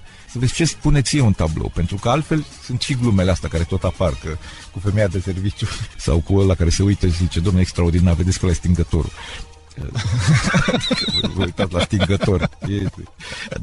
Adică în ziua de azi e foarte important să-ți găsești propriile repere, pentru că totul este atât de... Da, și informația, uite, să găsești propriile repere care să fie cât mai reale, să zic așa. Dar acum intrăm în subiect cu ok, bun, ce e real, ce e real, în sensul că altfel duci reperele alea în lumea prietenilor imaginări, cu domnul roșu și domnul verde pe care tu nu-i vezi, dar eu îi văd și vorbesc cu mine. De fapt, reperele respective sunt exact valorile pe care ți le dă exact educația. Da, și nu numai educația, adică educația ține de ceva ce vine din exterior. Uite, îți spun un lucru. Prima mea imagine, de când am venit pe lumea asta, a fost cu ochii mamei mele. Eu când am deschis ochii, eu mi-amintesc, culmea, adică eu am această stare. Eu mi-amintesc privirea mamei mele. Și prima mea a fost cine e? Adică cine e? Asta a fost prima senzație. Dar după aceea am văzut în ochii mamei mele atâta iubire, eram bebeluș, neagă. Și în momentul ăla, eu am perceput lumea prin ochii mamei mele și tot ceea ce înveți, cum ai fost crescut, cum ai fost luat în față, primii tăi prieteni, clasa 2, 3, 4, cum s-a te-ai structurat ca personalitate. Tot caracterul ăsta ține de universul în care ai crescut, societatea. Și automat, aici ai și tu dreptate. Contează foarte mult profesorii. Dar să știi că la educație nu trec doar profesori și doar școala. Pentru că educația, de exemplu, ți-o fac și prietenii din grupul tău de prieteni. Educația ți-o fac și frații, ți-o face și părintele, ți-o face și Dumnezeu prin toate minunățile prin care te bagă. Dar ca societate, ai dreptate, sunt importante criteriile astea de valori și selecțiile. De exemplu, o școală sau uite cum, școală de actorie sau, importantă selecția, care să fie o selecție obiectivă și nu pe bază de cine cât plătește, nici de număr de locuri. Nici de cine de tata și alte chestiuni, da. Cum spunea Noica, visez la o școală la care să nu se învețe la drept nimic. Doar să fim împreună, să creștem împreună, ca și cum am fi toamna lângă niște copaci și frunzele coborând din copaci așează pe umerii noștri. De ca și societatea, nu vezi că începem să devenim, să facem tranziția, dacă vrei, dintr-o societate a oamenilor, deși e compusă din oameni, e o societate care era pentru oameni, în care oamenii își trăiau viața, erau fericiți, făceau chefuri, mergeau la spectacole, mergeau la teatru, se simțeau bine, era bucuria de a trăi viața, ajungeau la o societate pompieristică. Nu vezi că trebuie să dăm 10.000 de legi care să îndrepte, să nu cumva Cutărescu să nu facă aia, să nu facă aia, dacă face aia, dacă face aia, dacă face aia, pentru că noi nu mergem înainte și să-l învățăm pe Cutărescu, uite, și din școală, poftim, dacă vrei să ducem educația în școală, dar chiar și din familie, nu îl învață, nu-și învață copilul că, uite, asta este corect, asta nu este corect. Și nu mă refer că, ok, ia tableta de aici și lasă-mă în pace că eu trebuie să mă uit, că, uite, joacă băieții cu fece nu știu care. Ți-am zis de criteriile de valori și vorba că nu legi care se îndrepte. Din păcate, tipul ăsta cu adjectiv și nu se gândesc legile care se îndrepte. Pentru că am vorbit, poate că a trecut o oră de atunci, vorbeam despre un concept pe o durată mai lungă. Adică și spiritul uman se cultivă. Ce zici de o reinițializare complexă a întregii tale ființe? Alege regimul macrobiotic Oșava, un regim excepțional, cu beneficii minunate, care susțin starea ta optimă de sănătate. La Vegas Mo Brașov organizăm acest regim de peste 7 ani, în ediții lunare, ceea ce este un adevărat record, cel puțin național. Regimul Oșava este gândit sub formă de abonament, cu ridicare sau livrare și conține toată hrana de pe întreaga durată a regimului. Abonează-te online pe vegasmo.ro la 0755544555 sau vino pe Hirșer 7. Vegasmo, din drag de oameni. Vitamina C cu Ionuț Costin. Un show delicios de te linși pe degete. Și Ionuț Costin și el actor pe scena vieții și din când în când la radio. Te-am pus pe gânduri. Dar rămăsesem un pic pe gânduri și vreau să spun ceva tot apropo de confesiuni. Tot ai zis de educație de vreo 3-4 ori. Da. Hai să spun un lucru. Sunt un mare fan al educației. Doamne ajută. Da, Doamne ajută. Chiar ar fi bine să fie mai mulți ca tine. Când eram mic, mi-aduc aminte când vorbea Ceaușescu, eram clasa 6-a, 7-a și mă uitam la televizor. Și venea tata și se uită, mă, ce faci, mă, te uiți la congres? Era congresul al partidului, numărul 13, 12, 13, 14, 15. Vorbeau 4-5 ore și știi cum era. Se aplaudau. Ceaușescu. Și eu mă uitam și, mă, la tu la ce te uiți, ce asculți? E ceva interesant? Mă uit la oamenii ăștia care aplaudă. Ceva trebuie să fie interesant. Ce vreau să spun?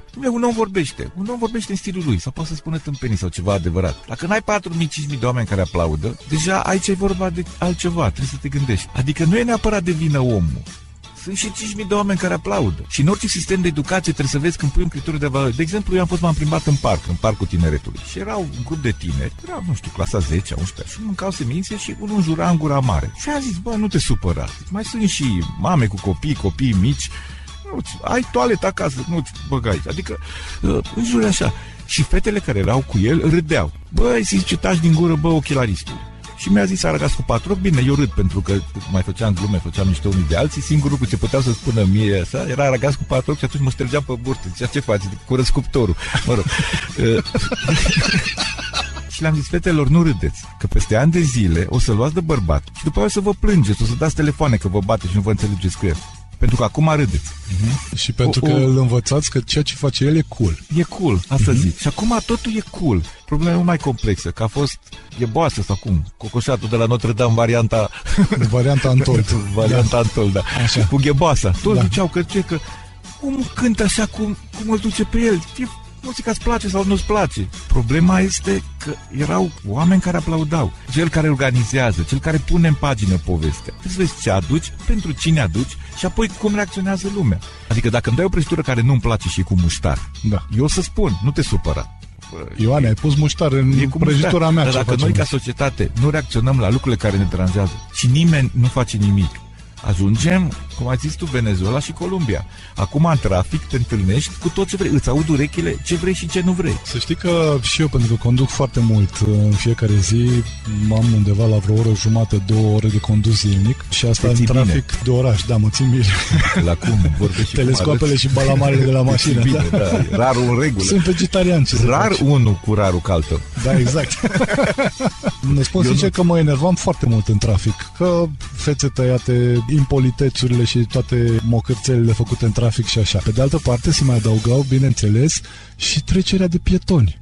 Ioane, cum este trecerea de pietoni la români, cum merge, cum se plimbă de fapt românul pe trecerea de pietoni, nu se plimbă în codru, înțelegi, nu se plimbă în pădure, când se duce se plimbă. Deci trecerea de pietoni cred că este mai ceva ca psihologul, pentru că în câteva secunde scoate caracterul la suprafață incredibil. Dar și al șoferului scoate. Și al șoferului, bineînțeles. Mulțumesc mult.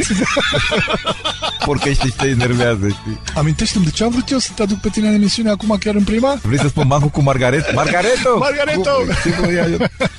Eu nu spun... Altceva vreau să spun, știi? E poezia aia genială. Cred că, uite, o să citesc odată într-o emisiune a Maicii Tereza, în care spune că, mă rog, oamenii te vor trăda, vor fi răi cu tine, nu știu ce, tu fii bun oricum. Vege ca să fii optimist, lumea o să te tragă în jos, fii optimist oricum. Și vreau spune că, de fapt, niciodată nu a fost între tine și ei, ci doar între tine și Dumnezeu. Și asta mi-am dat și eu seama după aia în trafic, știi, până n-am ajuns la momentul ăla de paroxism, de-mi căutam și eu, îmi spuneai tu de tipul ăla cu băta, eu aveam băta imaginară undeva prin portieră, da, că nu am așa ceva și nu o să mă protez niciodată la așa ceva. Da. Și pe aia mi-am zis, băi Ioane, stai un pic, dar ce facem noi aici? Ne luăm după Domnul? Nu. Dacă pretinzi că cât de cât folosești chestiunea pe care a pus-o Dumnezeu între urechi, atunci, da, fii măcar tu, nu te lua după el. Ca finalul din Moromeții. Unde mergem noi, Ioane? Dacă spunem, unde ne grăbim noi? Uite, pentru că e cumva conex cu subiectul foarte bine definit al acestei emisiuni, al acestei ediții. Da. Cu ceea ce discutam mai devreme, știi, cu valori, cu toate cele. Pentru că tu ești un om care încântă ceilalți oameni, care le aduce o stare de încântare, de diferite feluri, acea încântare. Bineînțeles, toate felurile fiind pozitive și benefice. Ce te încântă pe tine? Ce faci ca să îl hrănești și pe Ioan Batinaș? Pe mine mă încântă bunul simț. Cele mai mari alergii în viața asta le-am la prostie și la nesimțire. Da, dar din păcate s-ar putea să te umpli de pete în ziua de azi. Da, de-aia există 3 frați și nu că s-au umplut și ei de pete, ci pentru că sunt antialergici. Alea scot petele, știi? Dar vezi că trebuie 3 frați, n-ajunge unul. Scot petele și de la Dalmațian. În ziua de azi e... În regulă, tu îți exprimi trăirile sufletului tău pentru ceilalți, hrănești cu sufletul tău, cu manifestările lui ceilalți oameni, din audiență și din audiența noastră acum, de la Radio Brașov. Dar tu pentru tine, ce faci? Păi asta fac. Când hrănești, cum ai spus tu, fiecare om are un rost. Sunt ca mecanismul unui ceas, știi, unui minutar, unui secundar, altul imaginea de pe cadran. Eu uneori sunt imaginea de pe cadran. Și atunci, dacă ceasul funcționează bine și îți găsești sensul și poți să aduci bucurie celorlalți, intră într-un rost, toate lucrurile funcționează. Dar mă gândeam la un lucru, acum fac și un joc de cuvinte, eu nu-ți spun la revedere. Așa, dar încă nu spun la revedere. Îți spun, de exemplu, mă gândeam la o serie de emisiuni pe care să le scris, adică niște articole care se numească reflexii. O să fac o promovare vorbind de o oglindă. Știi la ce mă gândeam? Apropo de ce ai spus tu, cu tine, cu te enervezi pe trecerea de pieton și cu toate exemplele astea. Și mă gândeam, de exemplu, la iertare. Smerenia și iertarea și bunul simț, adică în creștinism și cumva e foarte fain că...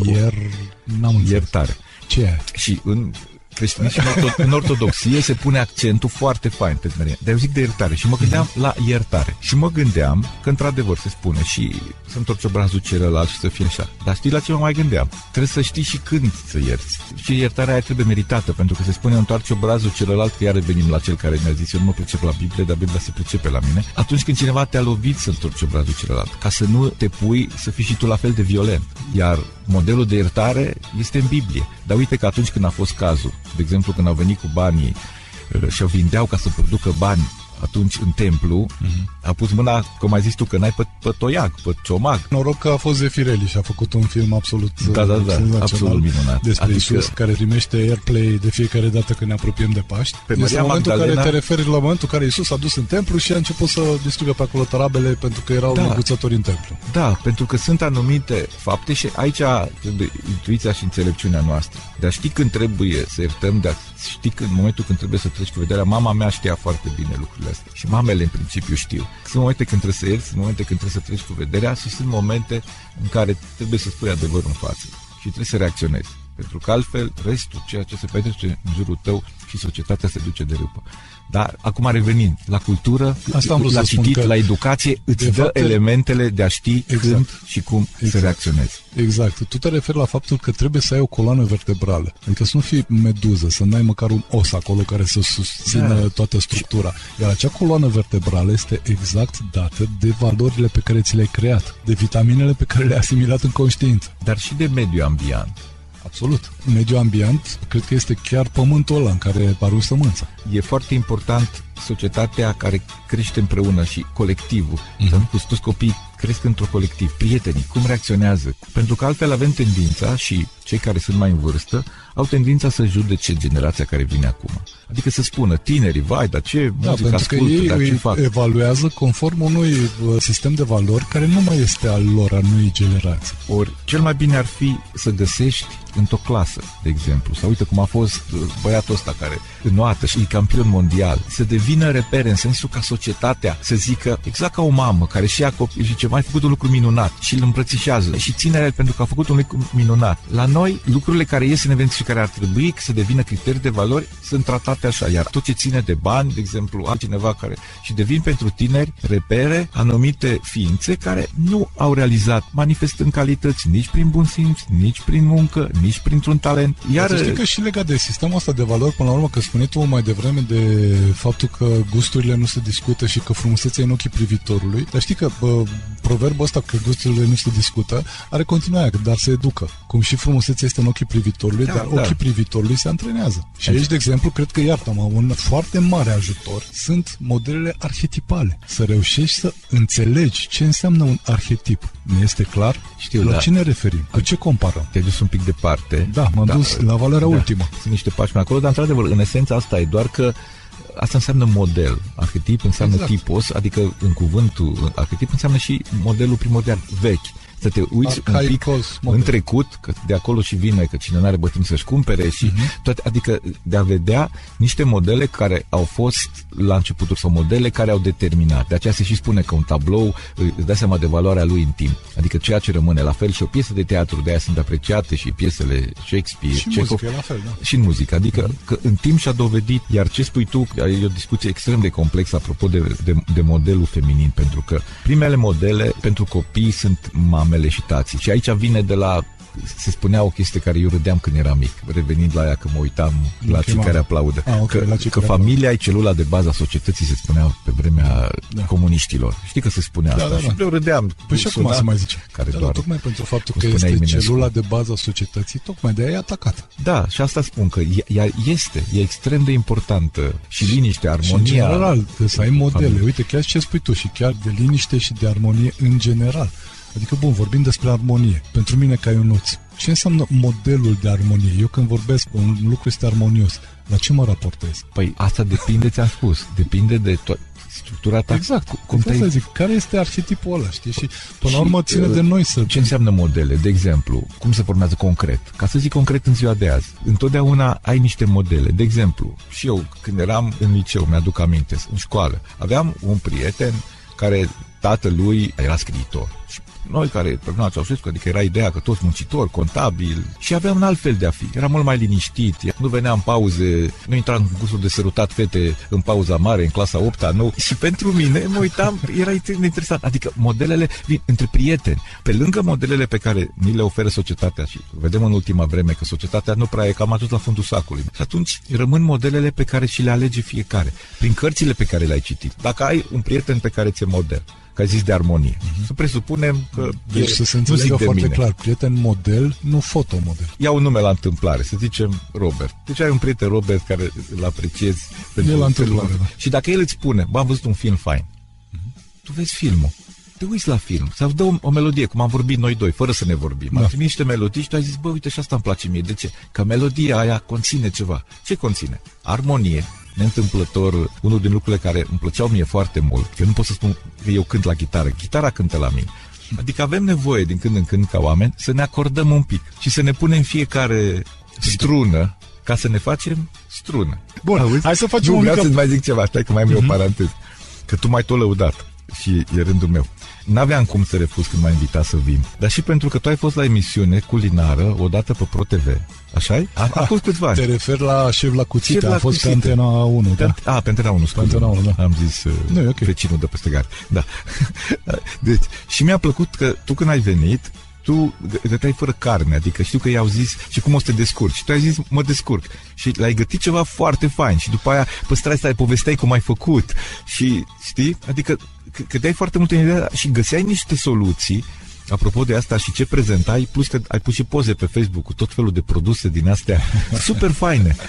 Și fără carne, uneori și fără lactate, faci și chestii vegane, am văzut. Da. Hai că vorbim despre asta în 2 secunde, despre experiența la Șef la Cuțite și super despre alimentație, dacă vrei. Nu plănuiam să discutăm asta în emisiune. Eu vreau, adică dacă m-ai întrebat, vreau, nu știu dacă ai dus, dar mă rog. Acum să nu mi s-a făcut o foame după atâta emisiune. Asculți Vitamina C cu Ionuț Costin. Emisiune radio, blog și podcast. Consumă responsabil. Degeaba ești bun dacă nu ești bun la ceva. Exact, mi-a zis odată cineva. Să știi că asta este unul dintre motourile, să spun așa, care sunt în sistemul meu de valori. Eu îl denumesc bookmark de viață, știi? Cred că ar fi bine ca măcar din când în când să ne aducem aminte de chestiunea asta, că degeaba suntem buni dacă nu suntem buni la ceva. Da. Și ceva ăsta nu ne privește pe noi. Adică nu este despre noi, da, sunt bun să mă alin, sunt bun să mă răsfăț. Nu ne privește pe noi dacă privim noi către acel ceva. Da. Că dacă nu privim pe nicăieri, ne privește, dacă nu acum, la un moment dat. Trebuie să fii bun la ceva care este bun pentru ceilalți. Da, și știi care e interesant? Că fiecare om e bun la ceva. Exact. Mai țineam workshop-uri și la Timișoara, și la Cluj, și mai erau tineri care veneau și îmi spuneau, uite, eu nu am talent la... Și am zis, dar nu știi, eu sunt amator. Da, amator. De unde știi? Că trebuie prima dată să cauți în tine, să manifesti ceea ce-ți place, să faci ceea ce-ți place cu tot dragul și cu toată pofta. Și apoi să te analizezi, exact. Adică trebuie cu starea aia să faci ceva. Da, pentru că data viitoare să le spui că amator am fost și eu. Da, nici n-am știut. Deci asta presupune... amator de teatru fără să știu. Da.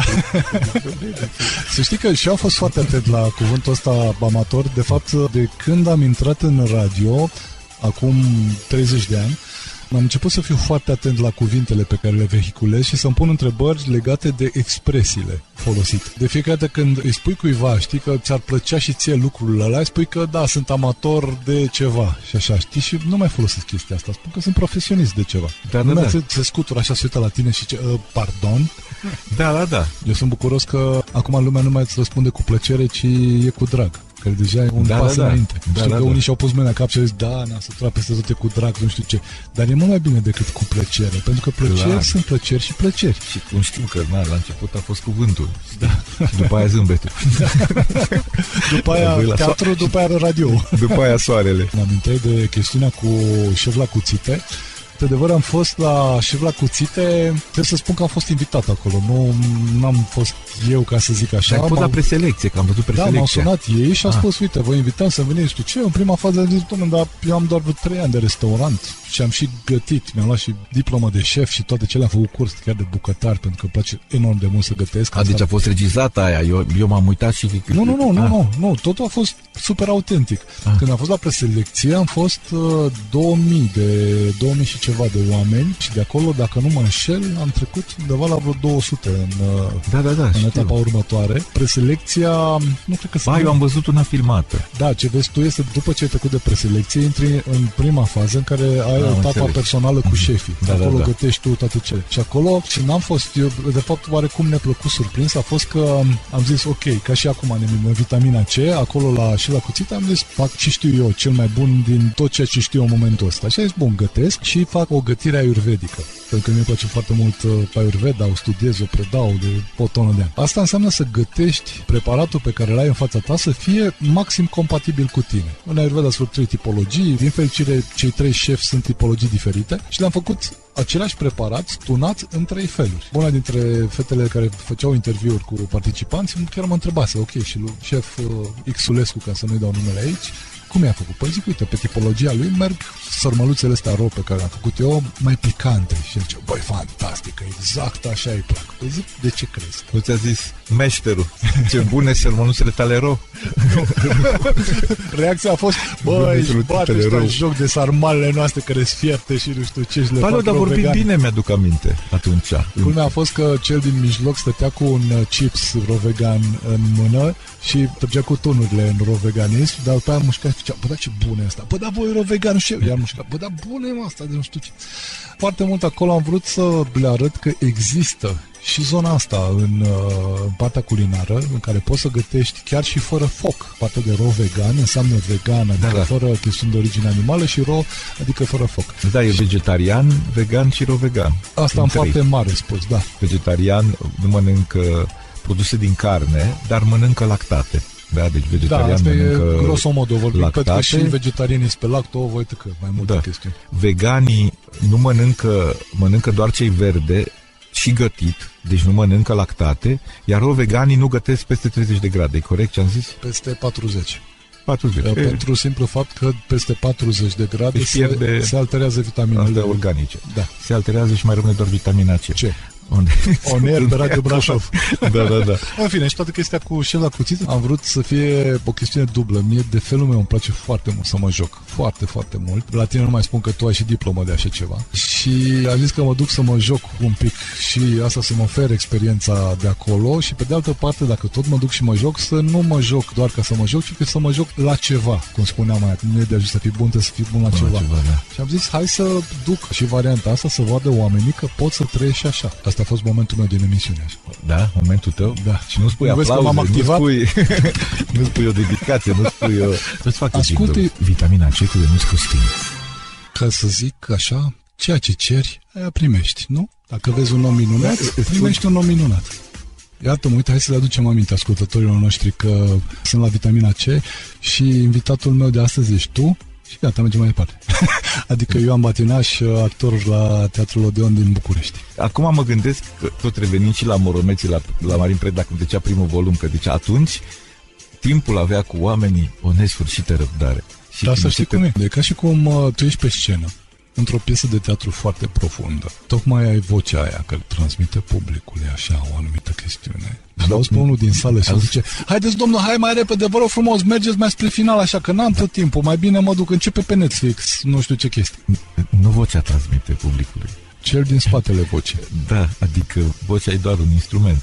Da. Gândul și starea de spirit transmite. Acum, bine, e un lucru care ne confruntăm, cum a venit pe noi la spectacole, că sună telefonul, deși avem anunț că... Chiar și audio. Da, și... face parte din fauna locală, cum se zic, adică... Se poate ca un telefon, uite acum mă gândeam, se poate ca un telefon care sună în sală să-ți rupă... magia? Adică să fii așa într-o stare din care să transmiți audienții și la un moment dat se petrece, cum spune noi în radio, se zgârie discul așa. Este bruiaș. Când sună un telefon și tu dacă vrei și când pregătești ceva sau când ești într-o seară, o stare frumoasă cu iubita ta și îți sună telefonul, mai ales dacă sună telefonul ei. Obsesivul telefon. Da, îți strică starea. E o piesă de teatru, Calderon de la Barsa, care se spune că l-a inspirat foarte mult pe Shakespeare, se numește Viața e vis. Și în piesa asta de teatru e o poveste cu un rege și care are un fiu și el e bătrân și se gândește că dacă o să moară, pe mâna cui lasă, că el a pus suflet în țară, adică a construit, a făcut o țară superbă și ce urmează, adică de unde știu că ceea ce urmează e bine, adică ce las pe băiatul meu o să conducă bine. Și are un înțelept care spune, hai să vedem ce ar face el dacă ar fi în locul tău. Și apare acest ce ar fi dacă ar fi. Și când îl adoarme, îi dă o soluție ca să doarmă mai profund și când se trezește, îi spune că a murit, că au trecut atâția ani și că el e rege acum și asta începe. Eu sunt rege și începe să ia niște, așa, să vină fata grădinarului, tu vreau să fii servitoarea mea, îl omoară pe un servitor care nu știu, se pare că vorbește urât și face tot felul de... Așa, regele îi spune, aoleu, ce o să fac? Aveți răbdare. La doarme iară și după aia se trezește în închisoare și spune, uite, ai făcut așa, și acum ești în închisoare, pe viață, ăla plânge, așa, și după aia îi spune, poate că e un vis, că apare tot timpul expresă fraza asta, dar poate că e un vis, poate tot ce se pare. La finalul piesei se trezește din nou în patul lui obișnuit, cum era, și zice, Dar ce, unde e închisoarea? Care e închisoarea? Dar cred că ați visat, poate că e un vis. Adică în momentul când tu crezi o iluzie, aparentă iluzie, și ea e atât de puternică și se creează un miraj, atunci ea devine, poate viața noastră, cum spunea, e titlul ăla, că, sau cum spunea Nichita, că uneori aud pe nenăscuții câini, pe nenăscuții oameni cu milată. Adică poate partea asta care pare vis, care poate că e la fel de prezentă și pregnantă în anumite... Adică nimic ce faci nu e degeaba, nimic ce faci nu e întâmplător, orice gând, orice... Și atunci asta și în ceea ce spui și pe scenă, acea iluzie care se creează, poate undeva într-un spațiu mirific, creează un univers, creează un paradis. Și atunci sună Gogu la telefon.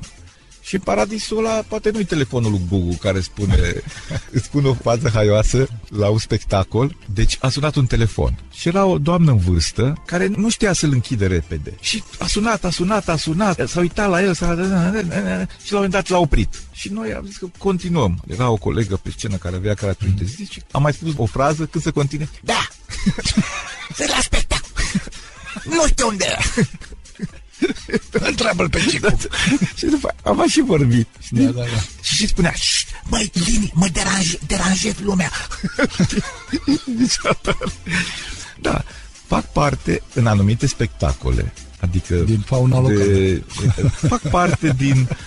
Fac parte din context și le poți încadra, dar sunt spectacole într-adevăr, cum sunt cele care țin la nume rafinament, cum e o mare parte din Hamlet, sau sunt atâtea și alte spectacole în care chiar n-au trecut. De ce? Acum să-ți mai spun un lucru. Tu știi, de exemplu, de ce se trage cortina și se bate gongul de 3 ori? De unde a venit?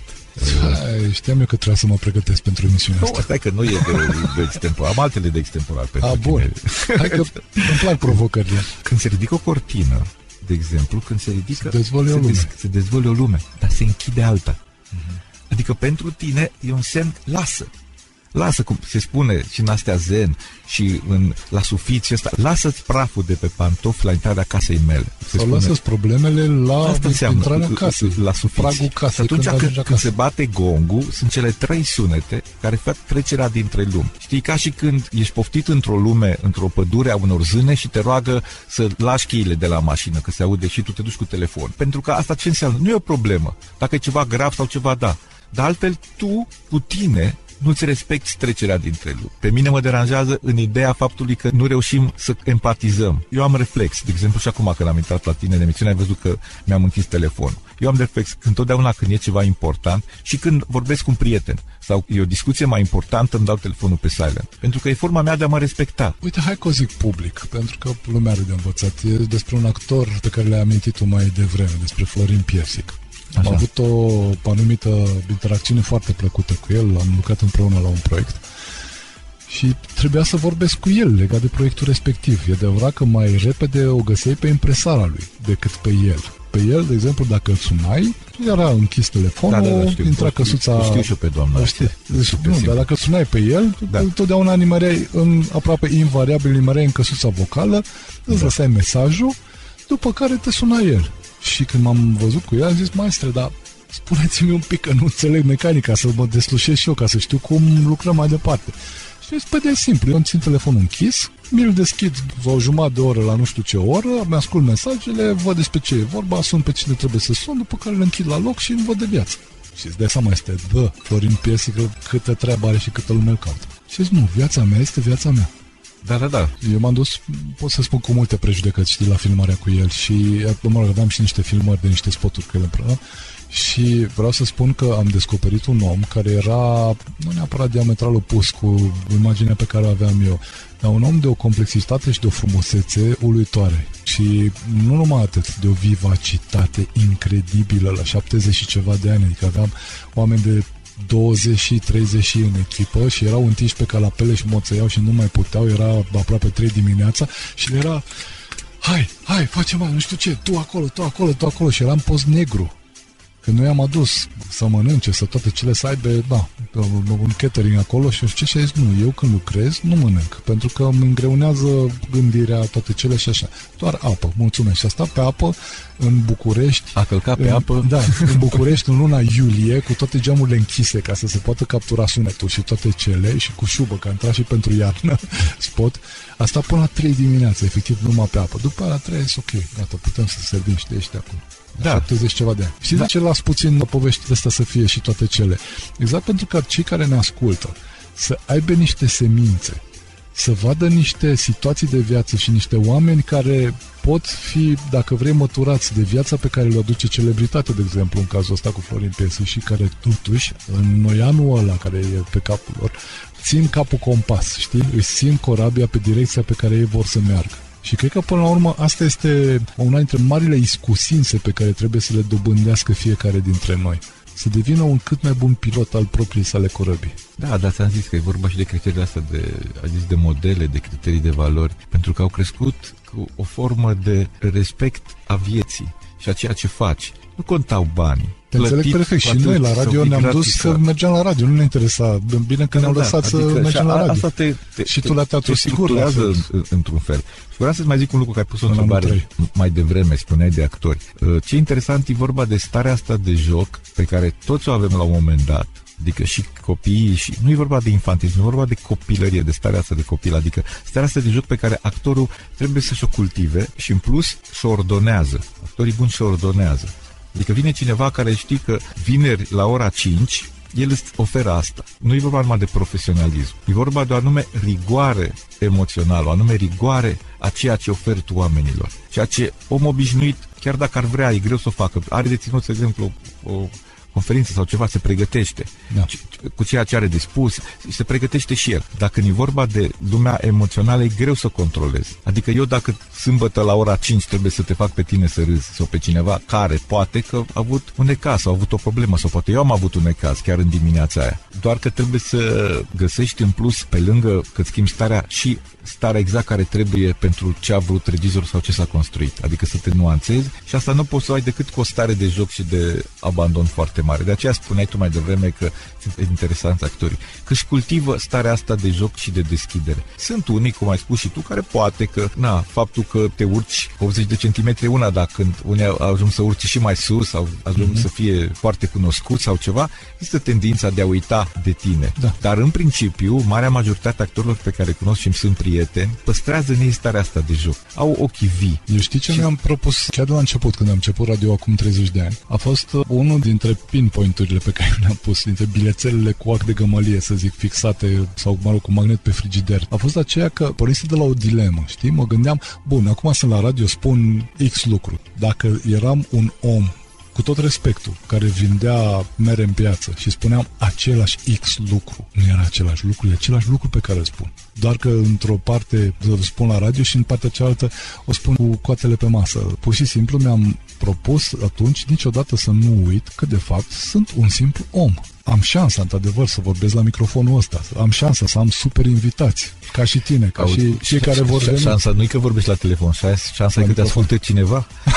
Că mai sunt unii care vorbesc la microfon. Asta e cadou de la Dumnezeu, știi? Am șansa să mă exprim. Eu nu știu dacă mă ascultă cineva sau nu acum. Știi ce mă gândeam odată, la ce mă gândeam? Gânduri ghidușe. Așa să le treci la capitolul gânduri ghidușe. Să ai un invitat, să faci o emisiune de podcast, să zicem, bine, podcastul după mine ar trebui făcut în pod. Da, asta e. Dar, adică să fie să ai un invitat și să zică, am venit să tăcem împreună. Da. Și să pui un minut de tăcere. Uite, am venit de la București să tăcem un pic împreună.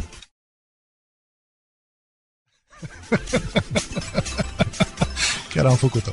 Da. Dar să știi că la mine podcastul, de fapt Vitamina C, a pornit ca și podcast, pentru că eram între radiouri, să zic, între perioadele mele de emis pe radio și mă mâncau degetele, mă mânca limba, trebuia să mă exprim într-un fel, știi? Da, și pentru că noi locuim în pod, că locuim în mansardă, la mine chiar, mă scuzi, dar la mine chiar era podcast și este podcast. E făcut în pod, în mansardă. Și uite așa, prințul tras printr-un inelescu a luat-o de soție pe prințesa trasă printr-o inelească și au trăit fericiți până la adânci bătrâneți. Tinereți. Nu lăsa centimetrii de puși pe temiri unde să-ți știrbească povestea de iubire. Alege Kilo Minus, un program de slăbit eficient, lansat de restaurantul Vegan Vegas Mo Brașov. Savurezi toată săptămâna un meniu delicios de maxim 1300 de kilocalorii pe zi, gândit pentru întreaga zi. Ai doar ingrediente naturale, fără zahăr, ingrediente de origine animală sau orice fel de alte compromisuri alimentare. Abonează-te online pe vegasmo.ro la 07 555 44 555 sau vino pe Hirscher 7. Vegasmo, din drag de oameni. Vitamina C cu Ionuț Costin. C de la Costin. Ionuț Costin. Emisiune cu atitudine pentru o nouă altitudine. Ascultați Vitamina C împreună cu mine, Ionuț Costin. Îl avem astăzi invitat pe actorul Ionuț Costin. Ioan Batinaș. Împreună cu mine, Ionuț Costin. Măi, să știi că doresc foarte mult să fie și Ionuț Costin cu mine. Că vorbeam noi de oglindire, da. Ioan, nu vreau să te întreb. Spune-mi puțin de anumite prejudecăți legate de meseria de actor. Deși, într-un fel, pentru că știu cum este la radio, să zic așa, că facem emisiune la radio, mi-e greu să spun că este o meserie de actor. Dar, mă rog, fiind trecută în cor, în ce ore, existându salariul și așa, pot să spui că e o meserie. Nu cred că e chiar o meserie. Îți spun o prejudecată. Te întreabă o fată, de exemplu. Ori te plimbi, totul e frumos, adică ai greutate, chiar dacă ai slăbit. Ești așa și la un moment dat, ești actor. Ah, și după aia vine refluxul. Am vorbit și cu ai mei, asta zice, actorii sunt neserioși. Nu, voi sunteți neserioși, voi sunteți așa, nu poți să construiești ceva. Cum? Dar eu am jucat și dramă. Nu, în sensul, știi ce vrei, în relație, adică că așa se spune, că sunt așa ca bondarii, zboară din floare în floare. M-am întrebat, bine, acum eu mă întrebam mai de mult, că acum văd că e la modă, foarte multă lume divorțează. Întrebam de ce actorii divorțează de mai multe ori și dintre cunoscuți sau 2-3 divorțuri. Adică divorțează, se căsătoresc, divorțează, se căsătoresc, divorțează, se căsătoresc. Ne povestea domnul Zamfirescu când eram în anul 4, spunea că el a divorțat, a treia oară s-a recăsătorit cu Cătălina Mustață și la nuntă i-a spus Cătăline, să știi că viitoarea mea soție acum se naște. Actorul, tocmai pentru că vorbeam despre universul acela emoțional și are nevoie când vine acasă de armonie, de ce spuneai tu. Dacă un om obișnuit ar trece cu vederea anumite disarmonii, anumite lucruri care nu sunt chiar perfecte, actorul nu poate, pentru că el e cu sufletul pe tavă. Și atunci, ca să poată să vină, să erupă și să creeze, în ghilimele, niște disarmonii sau niște erupții în planul emoțional, niște nețineri în control, aparente, ca să poți face crize, să poți să mori în fiecare seară, trebuie să fii viu acasă. Adică acasă trebuie să ai o stabilitate emoțională și armonie foarte puternică. Asta a fost unul dintre răspunsurile pe care mi le-am dat eu. Dar există prejudecata asta, că actorii sunt neserioși și asta pentru că e exact de starea aia de joc. Că și despre copii se spune că sunt neserioși. Da, uite, chiar legat de actori, pentru că se spune că sunt așa sau nu sunt așa, că uite, fiecare își imaginează cam cum este viața de actor. Mă gândeam, zic, fii atent. S-ar putea să spună exact asta, că dacă ești la o plimbare cu o domnișoară și îi spui ce ai pe suflet și cum simți tu vis-a-vis de ea și după aia te întreabă, bine, dar tu unde lucrezi? Că uite, eu sunt nu știu unde, fac nu știu ce. Și îi spui, păi eu sunt actor la Teatrul Odeon. Zice, bun, gata. Și de ce spun asta? Pentru că am zis să vezi cumva dacă nu e așa răspunsul lui, pentru că exact prin asta am trecut și eu, când îmi spuneam că unde lucrezi? Păi la radio. Păi stai, voi la radio aveți cuvintele la voi, nu? Da. De prejudecăți și de... Cum să zic, nu e așa, adică apreciez foarte mult latura ludică și partea poetică, dar eu spun foarte greu cuvinte, anumite cuvinte chiar consider că trebuie spuse chiar în anumite momente ale vieții. Adică, da, ca să nu le demonetizezi. Asta e structura mea. Evident că dacă nu ai structură și nu ai caracter, dacă folosești anumite tipuri ca să obții grațiile unei domnișoare, dar nu mai intră grația în tine după aceea. Limitezi o dita mai complexitatea care ești tu doar la un scop atât de micuț. Ce vreau să zic acum, mă gândeam în completare la o întrebare ce vorbeam noi despre artă și tipurile astea de manifestare și de arta modernă. E un subiect într-adevăr foarte complex, dar încă o nuanță care se poate aduce. Vorbeam de repere. De exemplu, ai o seară, uite, să zicem cu iubita, cu soțiana, ca să intru în legalitate. Deci, ca să nu se înțeleagă altceva. Așa. Ca să nu te pun să mai încă o noapte nedormit. Aveți o seară, vă plimbați, povestiți și chiar se creează între voi armonie. Adică vorbiți într-un fel, ea te ascultă. E o seară foarte faină. Aia pentru tine devine o amprentă emoțională. Și dacă tu într-un spectacol sau un film regăsești această stare, atunci pentru tine acel spectacol poate să fie artă autentică. Pentru că a apăsat un buton într-un loc unde tu ai mai călcat. Astea sunt reperele pe care fiecare om le are. Știi de fapt ce spui tu? Pur și simplu stăteam și mă gândeam, bun, vine Ioan Batinaș de la Teatrul Odeon, el are un dita mai trecut în spate pe partea asta de cultură, de teatru. Dacă mă bag în Cehov și alte chestiuni, salut, Ioane, nu te-am băgat singur, în Cehov. Da, te-am băgat în Calderon de la Teatru. Și mă gândeam, zic, bun, ce putem ne discuta? Hai să discutăm despre cultură. Dacă anunț că, uite, vine un actor la mine în emisiune vorbind despre cultură, buf, s-a înjumătățit audiența. Că o să fie unică, o să că nu, lasă. Am, nu știu ce, Avengers pe Netflix, prefer acolo și alte chestiuni. Și pe asta că, nu, ok, nu vreau să vorbesc despre cultură, ci aș vrea să își dea seama omul de ce este atât de important să consume cultură.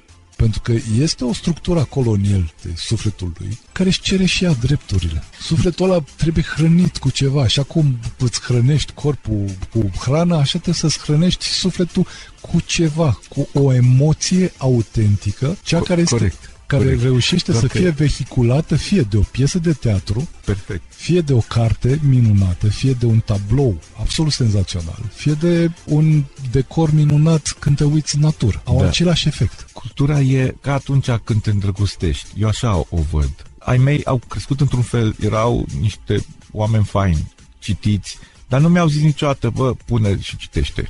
Bine, era alt tip de ghilimele educație, adică mama mi-a zis, bă, dacă vii cu note mici, ți-o iei. Și o luam la fund, adică nu era prea multă filozofie. Nu trebuia să... Da, lucrurile erau simple. Citesc Eliade ca să vină mama și să zică. În momentul când ai citit o carte, ai regăsit acolo cum a fost Lame de Len, concert din muzică de Bach, sau Ioan Dan, Cavalerii, nu știu dacă știi. Da, face absolut, un serial absolut, super fain. Da. În momentul când citești și te duci în universul ăla și te regăsești pe tine, că asta conțin cărțile, de fapt. Sunt lucruri care sunt în tine și nu le poți manifesta. Adică toți visăm. Există ceva diamant în fiecare dintre noi. Toți bărbații visează să fie ăla care salvează și oprește trenul și zice, băi, stai. Toți vor să fie Superman. Nu mai știu cum să învârtă planeta, o învârt în sens invers. Toate femeile visează să fie cea minunată Costânziana sau să vină cineva să o trezească printr-un sărut, știi? Unele care ador după un sărut, dar ideea rămâne aceeași. Tot își doresc și asta se petrece. Cărțile îți deschid asta și nu trebuie cineva să vină să spună tu cât ai consumat, câte cărți ai citit azi, 5, bravo, tu ești tare. Doar să mergi la sală sau la masă de cosmetică, fără să te duci să treci pe la un teatru, e ca și cum ți-ai construi o casă foarte frumoasă, foarte arătoasă și tot ce vrei, dar nu într-un mobilezi. Corect, dar hai să spunem practic. Noi degeaba înțelegem. Și tinerii care ne ascultă zice, da, mă, ai dreptate. Da, mă, zis aia la radio. Se spune lumea, fă bine, fă bine și da, nu mai face nimeni bine. Toată lumea zice că e teorie. Sau nu. Trăiește în acum. Da, trăiește în acum sau devin sloganul. Tu de ce citeai cărți? Uite, mă întreb eu pe mine. Eu am întrebat. Noi de ce citeam? Noi de ce ne-am apropiat de cultură? Știi de ce? Pentru starea aia pe care o simțeam atunci când o citeam. Nu, asta e punctul 2. Punctul 1. Pentru că prietenii care mi-erau simpatici, grupuri și fata din grup aprecia pe ăla care știa să vorbească. Nu, ba nu da, e adevărat, la mine nu era așa. Stai să spun. Pentru că societatea cum era construită avea valoare, avea ce povesti. Noi povesteam din cărți, vorbeam din filmele pe care le-am văzut. Noi, de exemplu, grupul de prieteni din Arad, dacă mergeam la o petrecere și era atunci Once Upon a Time in America cu Robert De Niro.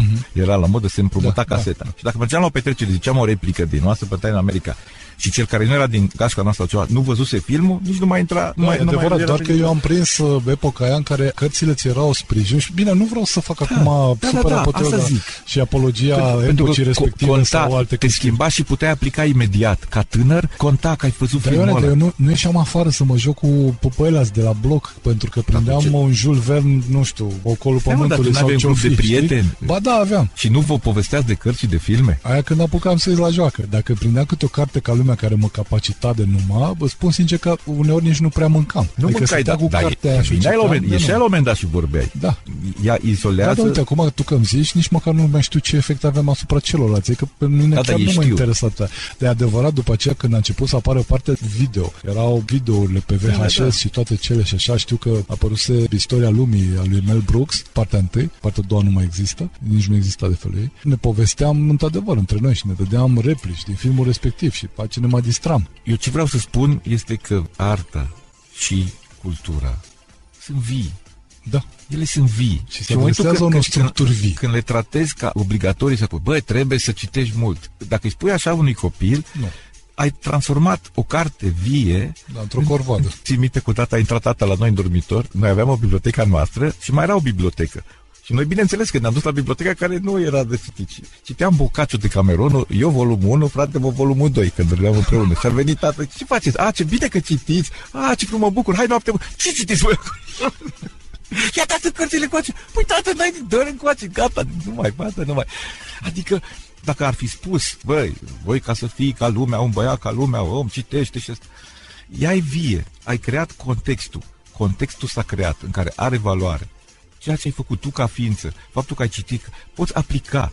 Cu tine, cum ai zis, poți să fii singur și universul tău e mai interior, e mai bogat, sau cu prietenii, dar poți aplica. Adică e viu, spiritul e viu, nu poate fi. Și asta este un nutrient, exact, de asta spunem de nutrienți din emisiune, pentru că este un nutrient care circulă de la unul la altul și îl hrănește pe fiecare, nu se consumă. Ce face o vitamină? Că tot zicem noi de vitamină. Ia, ce faci? Păi, în primul rând, îți aduce un surplus de energie.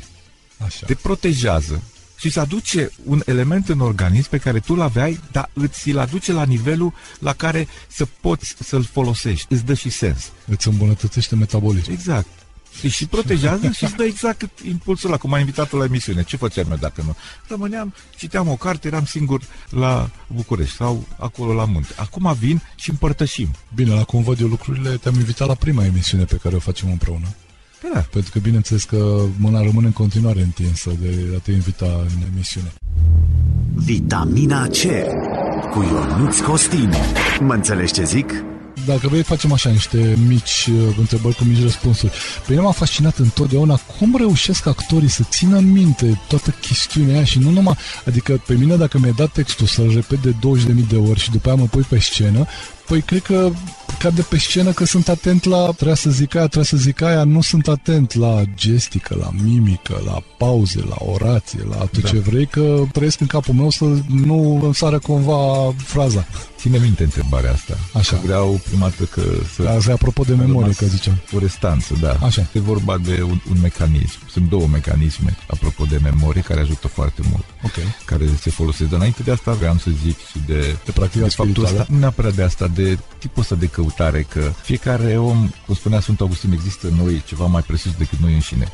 Adică și în interviul pe care l-am citit cu Sting, găseam căutarea aia. Că există o căutare și întotdeauna mi-a plăcut tipul ăsta de curiozitate, de a te căuta. Există în artă și în tot ceea ce facem, există ceva ce unii numesc Dumnezeu, alții numesc spirit, alții, dar centru, există ceva.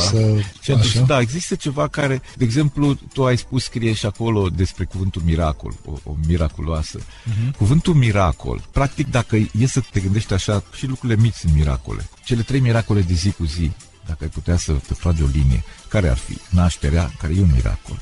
Orice femeie care naște sau oricine care devine tată sau când ești în preajma cuiva care naște, nu poți să nu spui că nu e un miracol. Iubirea e un miracol, adică atunci când ești, nu tu, da, când vezi pe cineva care s-a drăgostit și vezi că ce transformă și cum e schimbat. Iubirea este un miracol și al treilea miracol, tot în succesiunea asta, e moartea, care e iar un miracol. Oricine în preajma morții, cum spunea Ciuțea, când mă gândesc la moarte, devine esențial, devine cel de-al treilea miracol. Și arta autentică întotdeauna atinge aceste trei. Orice piesă de teatru sau film important care îți place ție, atinge una dintre cele trei miracole. Ori o naștere, ori o iubire importantă, ori o moarte importantă, sau în preajma morții. Asta toate conțin, de fapt, miracolul vieții. Eu, de exemplu, mă gândeam la un moment dat, apropo de bancurile pe care le-am spus la început, despre cum ne construim viața și cum gândim și cum ne așezăm. Mă gândeam când veneam de la un spectacol, de la teatru, și eu merg mult cu metrou, îmi place să merg cu metrou, pentru că văd universul, văd oameni, cum era gluma aia, că mai vezi lumea, te mai vede și lumea pe tine. Îmi place să fiu între oameni, vezi povești, adică poți să construiești povești, vezi destine. La un moment dat m-am gândit, zic, mă, dar dacă noi putem crea atât de multe, înseamnă că totul depinde de noi. Adică viața mea depinde de mine, deși eu asta mă plânge atâta, depindem de atât de multe lucruri. Și mi-a trecut un gând atunci, înseamnă că eu pot să fac ce vreau, înseamnă că pot să opresc metrou, la ce minte am. Tu mă crezi că s-a oprit metrou între Universitate și Unirii? Au făcut becurile așa și când am văzut că lumea a început să se sperie, zic, aoleu, zic, hai să-l pornesc. M-a angajat ăștia la metro, zic. Să trebuie ce o să scrie mâine în ziare. Nu. Ioan Batinaș, actor la Teatrul Odeon, a oprit metroul. Nu ne dăm seama că sunt miracole lângă noi tot timpul, devin autentice și te impactează. Sunt lucruri care trec. Știi cum se spune? Ce e val, cavalul trece, nu? Tu rămâi la toate rece. Uite, să-ți creezi o imagine, e ca o scară. Deci arta, cultura, cum ai zis tu, e ca o scară. Care se savurează. Da. Savurează. Când cobori nivelul, cum se coboară acum, la un moment dat dai de pământ, corect? Și va veni un moment în care oamenii vor avea nevoie de bun simț, de rafinament, de spirit, vor avea nevoie. Chiar dacă o să se sature de atâta pământ. La un moment dat cobori, ai coborât în compas. Cât mai poți să cobori? Cât mai cocoșezi, gheboșezi cultura, da? O cobor. Și la un moment dat, nu mai unde să mai cobor. Și atunci omul va avea nevoie de altceva. Pe când dacă urci scara, tot pui, ai unde să te duci, chiar dacă nu mai ai unde să mai calci, dar ai unde să te uiți. Că te uiți în sus și deasupra e cerul. Asta ca metaforă. Și revenind acum la întrebarea ta... Cum se descurcă un actor cu memoria? Exact. Ca să ții minte foarte mult, revin din nou la starea de joc. De exemplu, cum începe o poveste? Orice poveste începe cu a fost odată și după aia urmează ceva. Cum ți-am dat exemplu cu bancurile. Într-un bar, tu deja ți-ai imaginat barul. Într-o gâscă. Îți imaginezi gâsca. Nu te gândești la elefant dacă i-am zis gâscă. Și deja ți imaginezi cum scârție ușile când intră, nu? Barul e cumva cu uși care scârție. E lume în bar, nu? Că doar nu-i gol. Și îți creezi deja un univers. Deja mintea ta creează povești. Omul e născut într-o poveste. La început a fost cuvântul. Biblia începe cu o poveste. Totul este făcut într-o poveste. Și noi suntem structurați, construiți să funcționăm în poveste. Și dacă un text lung tu ți-l pui într-o poveste și ești conștient că faci parte dintr-o poveste, mintea ta funcționează deja în poveste. Nu mai faci eforturi să ții minte. Și tu în momentul în care joci, dai play poveștii și începi să povestești povestea? Da, eu țin minte doar prima replică. Aha. Pentru că în momentul când eu zic bună ziua, tu zici bună ziua. Sau ce faci, mă? Băi, de ce ai venit aici? Tu îmi zici, eu automat îți răspund, că doar nu o să spun altceva. Tu de ce ai venit aici? Păi am venit să... Și după aceea ajung la un monolog, să zicem. Și în monolog ce faci? Sunt gânduri. De ce e un monolog? Un om vorbește cu el. De ce? Pentru că e ceva ce îl macină. Și-și pune întrebări și-și pune răspunsuri. E același lucru doar că îl faci tu cu tine. Nu mai îmi pune. Întrebarea mă pun eu. Băi, nu ți se pare că vorbești cam mult? Uite că eu nu zice că e drăguț, dar tu că am vorbit, că am mult. Eu nu am vorbit foarte mult. Nu, sunt gândurile care, știi? Glumesc, știu la ce te referi. Și în momentul când îți faci gândurile astea, ele toate vin într-o logică. Și îți construiești un puzzle, o poveste în care trebuie să ții minte doar primul pas. E o construcție interioară care se face de-a lungul repetițiilor și care funcționează mental, așa cum ți-am spus, și partea a doua, care e la fel de importantă, emoțional. Colegii. Eu când am spus asta, colega a lăcrimat și emoțional se creează și reflexul emoțional. Știu unde vine, știu unde pun mâna, știu ce îmi zice și mă raportez și la planul mental despre care ți l-am spus, sunt și exerciții în sensul ăsta. Să ții minte cuvinte aleatorii. Știu că am făcut un exercițiu, eram în anul 2, la clasă la Florin Zamfirescu la noi la UNATC, eram în cerc, ca un fel de cerc tibetan și trebuia să ții minte cuvinte. Fiecare spunea un cuvânt și după aceea celălalt repeta cuvântul spus și spuneai pahar, elefant, plânge, limbă, soare, orice-ți venea. Tu trebuia să reproduci cuvântul și să mai pui unul în plus. Puneai toate cuvintele și fiind 30 și am ajuns să ținem minte 140-130 de cuvinte la rând. Dar asta pentru că făceai poveste. Deci spuneai un pahar care vine și un elefant care bea din pahar și îți făceai poveste. Și tu închideai ochii și îți vedeai povestea, tu nu spuneai cuvinte. Tu spuneai un pahar care vine și plânge, un elefant care scoate limba la un... Și îți faci povești, pentru că încă o dată noi funcționăm într-o poveste, suntem povești. Și atunci mintea crea povești și poveștile le ține minte. Eu acum dacă te întreb, de exemplu, din poveștile vieții tale, poveștile frumoase le ții minte, dar ții minte povestea. Nu mai ții minte cum îl cheamă sau... Dar povestea o ții minte întotdeauna. Știi? Și atunci așa ți-e mult mai ușor, pentru că practic relatezi povești. Nu-ți forțezi mintea ca la alte facultăți în care să înveți cuvinte. Ce faci când ești pe scenă și se taie povestea? Nu-ți aduce aminte de cuvânt. Am acum un cuvânt, de exemplu, custozii. Voi sunteți custozii de încredere ai tâmplăriei vieții. Custozii nu mi-e la îndemână. Și atunci mi-am folosit mintea ca să-l țin minte. Și mă gândesc la Custo ăla care era cu vaporul. Când plăcea mie să mă uit când eram mic, era unul. Era cercetător mare. Mare cercetător marin. Și atunci eu mă gândesc, dacă nu-mi vine, eu mă duc cursiv în povestea mea. Și dacă nu vine cuvântul, exact Custozii. Exact ca bancul, cum îi spune la floarea albă? Margareta, cum Margareta, adun și mie. Da, se fac și niște corelații. Dar numai în momentul în care ai un scurt circuit. Pentru că altfel ele funcționează. E bine să repeți la cald, cum se zice. Adică eu când îmi repet textul, îmi repet și situația și energia, pentru că îmi creez reflexe emoționale. Și alea funcționează cel mai bine, reflexele emoționale. Adică atunci când te enervezi, spui niște lucruri. Dacă ești calm, nu o să le spui. Și atunci, automat, organismul te susține, nu e împotriva ta. Cum te descurci pe improvizație? Tot ține de starea de joc. Și asta pierzi. Asta, ca un actor bun... Se învață improvizația? Se recâștigă. Trebuie să renaști tot timpul. Pentru că obosești și n-ai voie. Un copil, dacă te uiți, ce are? Energie. Un copil nu obosește. Uite-te la el. Eu n-am văzut copii care să zică, bă, am cam obosit. Auzi, nu mâncăm și noi ceva. Părinții obosesc. Cei care sunt în jurul lui. Copiii au vitalitate. Și când obosesc, că ador. Da, direct, spontan. Se reîncarcă. Da, direct. Îl vezi că stă și deodată a dormit. El n-are timp să se gândească, aoleu, nu pot să dorm, să iau ceva de N-are griji. Și ca să ai starea asta, ca să poți să fii spontan, trebuie să ai în spate starea asta. Și ea se tocește. Pentru asta trebuie să lucrezi cu tine. Nu contează, nu e ca la altă meserie. Știi de ce te întrebam de improvizație? Cred că face o bună pereche cu memoria. Pentru că atunci când memoria te lasă în anumite piese sau în anumite situații, trebuie să improvizezi. Pentru că voi sunteți exact ca, nu știu, cu pieptul gol în piața publică. Se vede tot ce faceți acolo, toți ochii s-a țintit pe oamenii de pe scenă. E adevărat, trebuie să găsești și sunt soluții, o să spun o glumă acum. La teatru era Mihailescu, a fost angajat la noi, la Odeon, se numea Teatrul Giulești atunci, Mihailescu Brăila. Și juca, la un moment dat, un spectacol și avea un rol, tot apropo de asta, și îl chema Camarencu, inginerul Camarencu. Era un nume dintr-un personaj, dintr-o piesă cu baraj și inginerul salva barajul și construia barajul să nu vină apa, era o temă comunistă. Și la un moment dat au uitat numele, adică zicea, cum îmi spuneți mie așa ceva? Vă permite să vorbiți așa cu mine, eu care neamul meu ne-am ocupat întotdeauna ca să ținem apa, eu, inginerul, și nu mai știa cum îl cheamă. Am ținut apa atâta timp și va rezista barajul ăsta, vă promit eu, inginerul. Și nu mai știa cum îl cheamă. Și s-a tras așa încet în colț unde era suflorul. Și zice, și eu, inginerul. Cum mă cheamă pe mine? Mihailescu Brăila, maestre. Nu mă... Eu știu cum e viața de radio. E nebună de felul ei, dar nu cred că e atât de nebună ca cea de actor pe scenă. Adică acolo te confrunți cu niște chestiuni de numai. Eu pot să mai bag, știi cum e vorba aia, știi, publicitate, gata. Da. Mai salvăm ce trebuie salvat. Dar voi n-aveți ce publicitate să băgați. Da, sunt situații, da. Sau tu cred că te mai salvează colegii de scenă. Întotdeauna. Da, vreau să spun că acolo e o echipă, e o meserie de echipă și întotdeauna contează cuvântul ăsta nou, vibe-ul. Nu am pică să termin exemplu, că după aia trec la altceva. Jucam în Smerdeacov, frații Karamazov, și jucam în Smerdeacov, intram în scenă și ziceam că frații erau... Cei doi frați, erau discuție și zice, vine tata, hai să discutăm cu el, era o chestie importantă. Și zic, tăceți din gură că vine. Și eu ieșisem din scenă, aveam nu știu ce, am intrat și am zis, gata, tăceți din gură că vine tata. Și era Virgil Andreescu. El trebuia să vină, era mare așa și venea. Și zic, vine, și când mă uit, nu era. Vine tata! Nu, vine tata și are să ne spună ceva foarte important. Zic, uite, acum se pregătește, el văd, el nu era.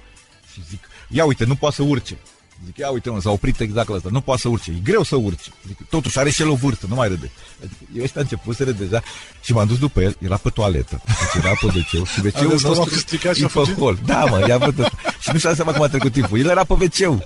Și eu, vorbind, strigând tare din culise, le-am zis, ia uite, nu poate să urce, hai că te ajut, tată. Și strigam, hai o dată, și urlam ca să vină. Și l-am văzut că iese, ieșea cu pantaloni, făcea pantaloni și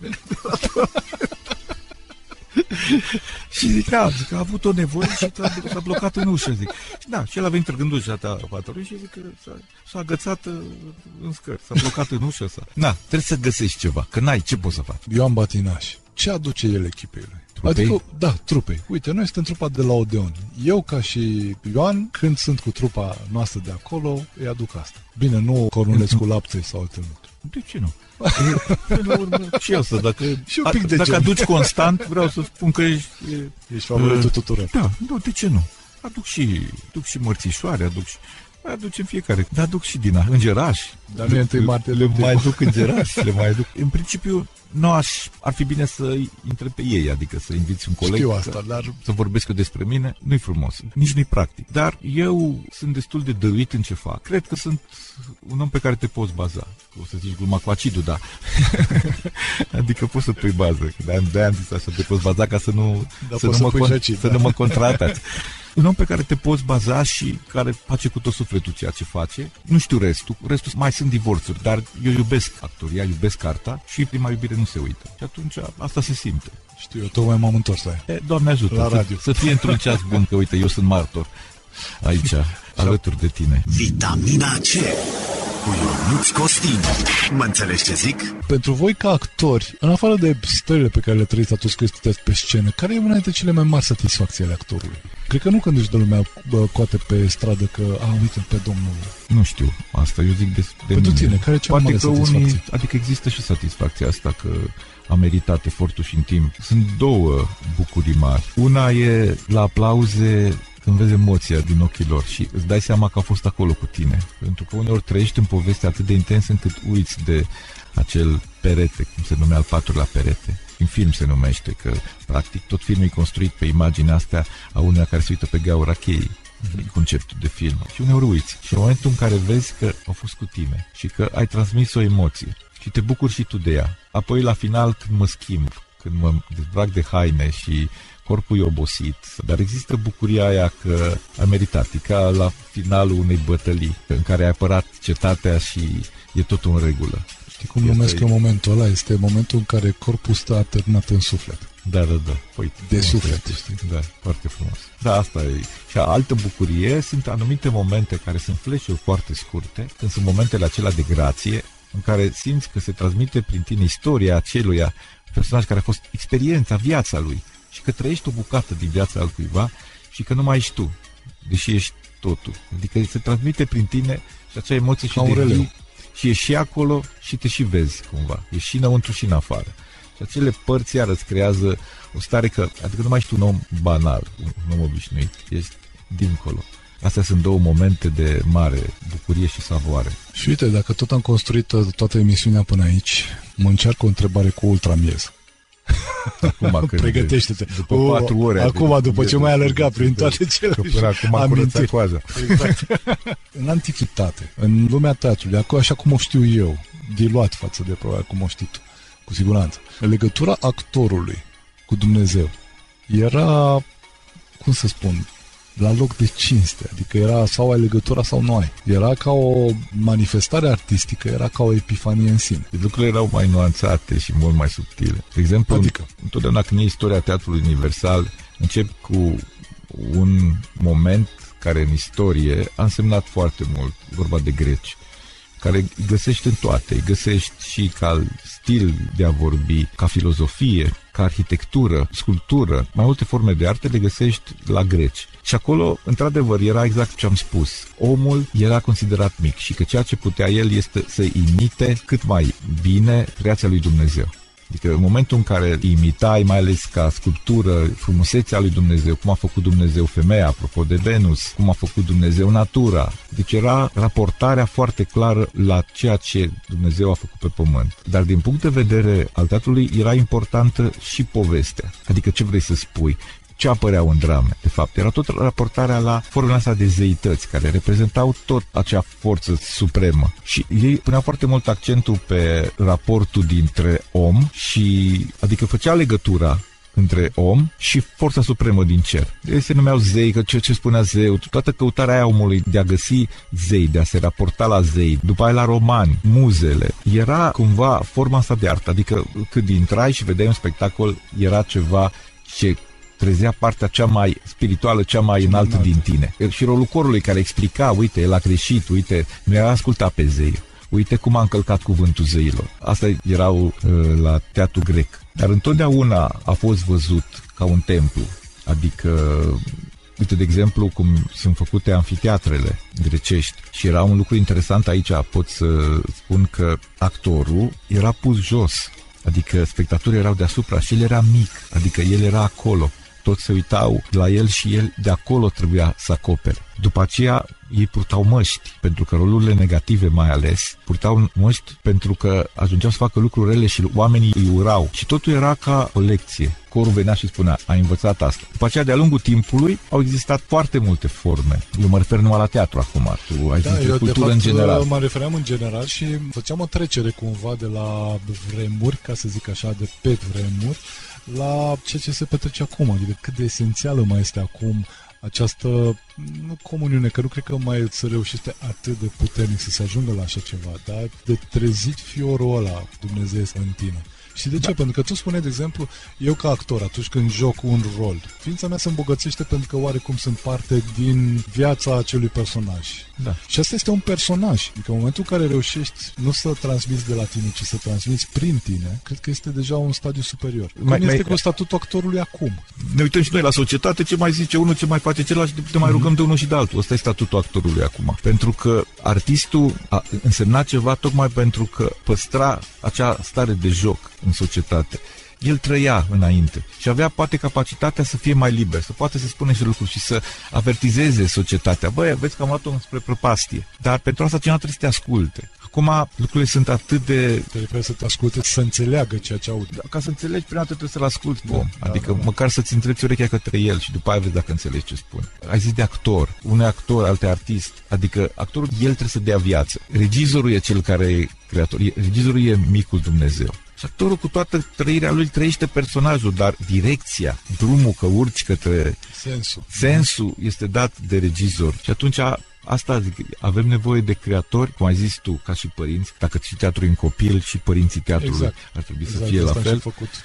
Ar trebui să se regăsească pe ei și să-și regăsească sensul și scopul. Ca mijloacele, eu nu mă leg de mijloace, vezi? Mijloacele pot fi subiective, dar sensul și verticalitatea, așa a fost într-o lungă perioadă vieții teatrale, de lângă toată societatea asta omenească, a avut o verticalitate, a avut un sens, a avut un scop, chiar dacă modul de exprimare a fost subiectiv. De exemplu, e o pictură, probabil că știi, a lui Dali, dacă nu mă înșel. Iisus văzut din punct de vedere al lui Dumnezeu, nu? Veni pe cruce și e pictat de sus. Adică niciun om n-ar fi putut să vadă asta. Care este un concept subiectiv, dar e atât numai ca idee și cum arată acel unde, încât după aceea poate să facă 20 de picturi diferit, dar aia arată că, cel puțin la un moment dat, el a fost și a avut acea verticalitate și a dat sens, adică arta lui a fost clar în raport la o entitate, un spirit pe o vibrație înaltă. Poți să-i zici Dumnezeu, poți să-i spui, nu știu, cum vrei. Eu îi spun Dumnezeu și asta zic, recunoști în artiștii care sunt creatori.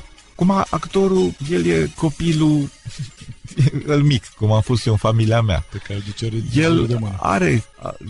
de creație, dar în primul rând, dacă știu, te uiți la filme, de exemplu, uite, mie mi-a plăcut, de exemplu, foarte mult Trezirea cu Robert De Niro. Mie mi-a plăcut foarte mult și Once Upon a Time in America și toate alea care a fost el premiate, bine, a fost premiat și în asta. Dar este un film în care acolo vezi ce poate să facă, de unde vine și unde se duce. Acolo a fost și Robin Williams și a fost și un mare regizor. Când se petrec întâlniri din asta fericite, atunci actorul devine și cel care e creat, dar devine și creator. Dar e nevoie ca și părinții, cum ai spus, acum nu intru și în zona asta. Primele arhetipuri, cum ai zis tu, de tipos, primele modele sunt părinții. Și dacă ei sunt echilibrați și armonioși, atunci copiii simt, adică emoțional, sunt educați emoțional, ca să spun așa, fără să le spui, bă, fi bun, nu pune mâna, ia carte și citește, nu mai sta toată ziua pe telefon. Prin felul de a fi al părinților, cel puțin la mine așa a funcționat. Felul de a fi a mamei mele m-a finisat, m-a structurat. Vitamina C cu Ionuț Costin. Emisiune, nene. Ziceam de proiectele tale, am înțeles acum că, mă rog, ai niște filmări de făcut. Păi o să zic subțint așa. Sunt în spectacolele de la Teatrul Odeon, cum s-a deschis stagiunea și o să începem să le jucăm. A fost o premieră, acum am avut un spectacol în regia Teodora Petre, am mai zis de ea. O să pregătim un proiect și cu Vouă din toamnă. Sunt date, am zis, foarte multe relori pe Național TV, poți fi văzut acolo în fiecare zi, noapte. Adică ești tu între publicități. Da, din când în când.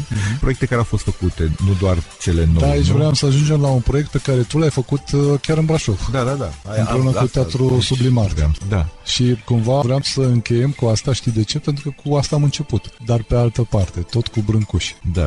Pentru că eu sunt născut la Târgu Jiu și am spus eu gluma că m-am dus acolo ca să-l salut pe Brâncuși, dar avea legătură și cu ce am vorbit înainte. Pentru că vorbeam exact despre ființe sau mari artiști care au făcut trecere, adică au adus Împărăția lui Dumnezeu pe pământ. Și Brâncuși este unul dintre și a făcut tot ce e foarte interesant, exact ce spuneam, într-o modalitate foarte subiectivă, atât de subiectivă încât criticii vremii n-au putut înțelege cum faci borul din piatră sau ce pietrele astea puse, ce legătură au cu infinitul sau poarta sărâtului face o poartă. A făcut-o în felul lui, da, în esență vorbește despre creație și simți asta. Adică orice măiastră, chiar sculpturi mai mici, hai să spun că coloana infinitului, deja când ajungi acolo, deja îți dai seama cât de mic ești în fața Universului și în fața lui Dumnezeu. Aici ne referim și la proiectul pe care tu l-ai cu Teatrul Sublimat în Brașov, care s-a jucat de vreo câteva ori la Centrul Cultural Reduta, e vorba de Nesfârșitul Brâncuși. Da, trupa Sublimat, am lucrat un workshop cu ei și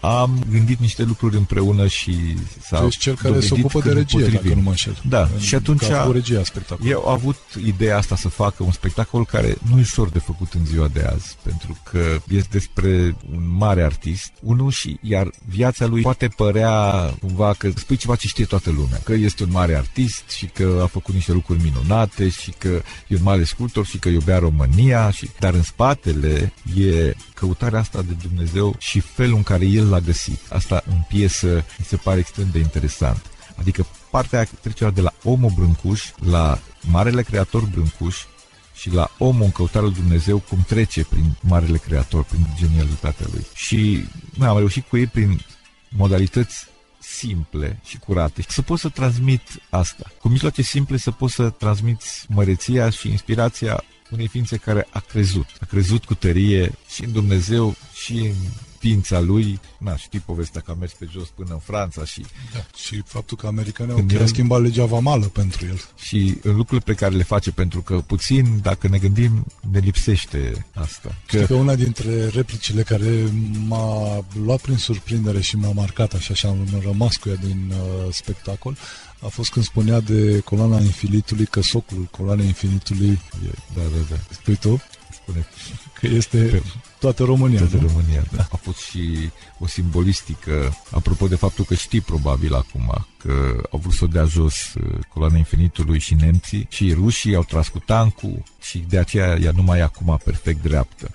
Că are o înclinație. Pentru că au tras de ea. Și de aceea apare ca simbolistică că nu poate fi dată jos metaforic coloana, pentru că este exact coloana. Că socul ei este toată România. Da, spuneam asta, că ne lipsește încrederea asta, pentru că noi ne-am învățat și societatea modernă nu mai are răbdare. Și apropo de asta, proiectele pe termen lung, ne așteptăm feedback-ul foarte repede, succesul foarte repede. Tot e pe rapid, viața se trăiește pe rapid, e flash-uri. Nu mai treci viața în plin, acum trăiești un teaser, totul e rapid. Ce ai făcut? Ce ai zis azi? Ionuț, ce ai zis ieri? Câți ai followers?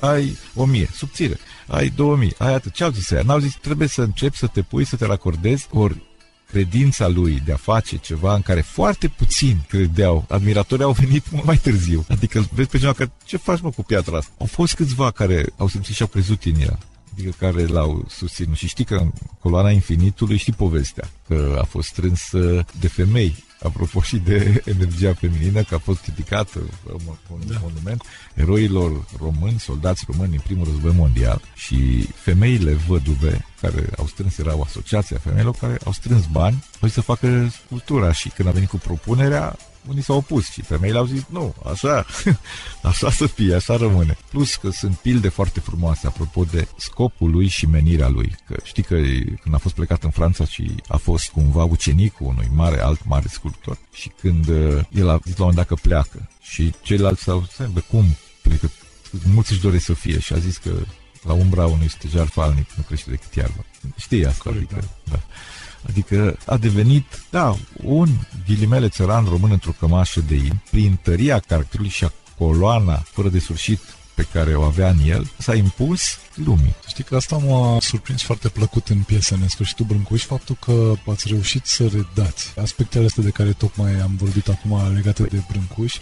Chiar piesa abundă, aș spune, de chintesențe, de înțelepciune date în replicile actorilor, pe care de multe ori parcă îți vine să oprești un pic piesa, să stai un pic să meditezi așa, știi, pe subiectul respectiv. Eu ce vreau să spun acum, îți dezvălui un lucru, care, bine, nu-i primată și nu sunt singurul care fac așa. Eu îmbrac ceva și marea majoritatea regizorilor creează și îmbracă. Iau o piesă care înseamnă ceva și după aia îmbrați-o, pui în formă, e un copil. Adică eu am așteptat credința lor. Adică, na, s-a născut mai greu, dar au mai trecut un an, 2-3 ani. N-ai cum să faci un spectacol despre credință fără credință. Adică credința lor, așa cum Brâncuși credea în bucata aia de piatră care devine coloana infinitului, și credința lor că un spectacol cu mijloace, ai o pânză, ai o bluză albă, poate să aducă și să însemne ceva pentru 300 de oameni. Și de-aia e nesfârșitul Brâncuși. La fel ca o parte din emisiunea noastră care, iată, a ajuns la... Partea nesfârșită ei tocmai se sfârșește. Exact. Da. Îți mulțumesc foarte mult pentru prezența ta în emisiune. Îți mulțumesc pentru invitație. Cu cea mai mare plăcere și, să știi, chiar cu mari emoții și speranță. Așa. De-abia așteptam să văd cum jucăm împreună în piesa de teatru numită Vitamina C. Piesa radiofonică. Mă bucur și îți spun un lucru, că ai zis de Florin Piersic că n-am mâncat decât când a terminat, că ținea posnicul. Așa ai făcut și tu. N-am apucat să mâncat. Ai în față bunătățile de la restaurant, dar nu te atingi de ele. Oricum îți mulțumesc și mă bucur că, exact cum spune și titlul, dorești să oferi o nouă și miraculoasă vitamina C, de care avem cu toții nevoie, și îți țin pumnii. Sper să fie de bun augur începutul ăsta. Să fie început cu dreptul. Da, poate un pic acru, cum e orice vitamină. Și eu îți mulțumesc foarte mult. E o emisiune în care și eu am crescut foarte mult, să știu, am înțeles multe lucruri. Și asta e cel mai puțin important. Sper să fi găsit lucruri de valoare. Asta e cel mai important. Ascultătorii noștri. Mulțumesc, Ioan Batinaș. Cu tine lumea se întâlnește live la Teatrul Odeon în București. Da, și în filmările în reluare. Și în filmările în reluare de pe Național TV. Lucrurile bune nu se încheie aici. Le găsești și la restaurantul vegan Vegas Mo Brașov și pe holistica.ro.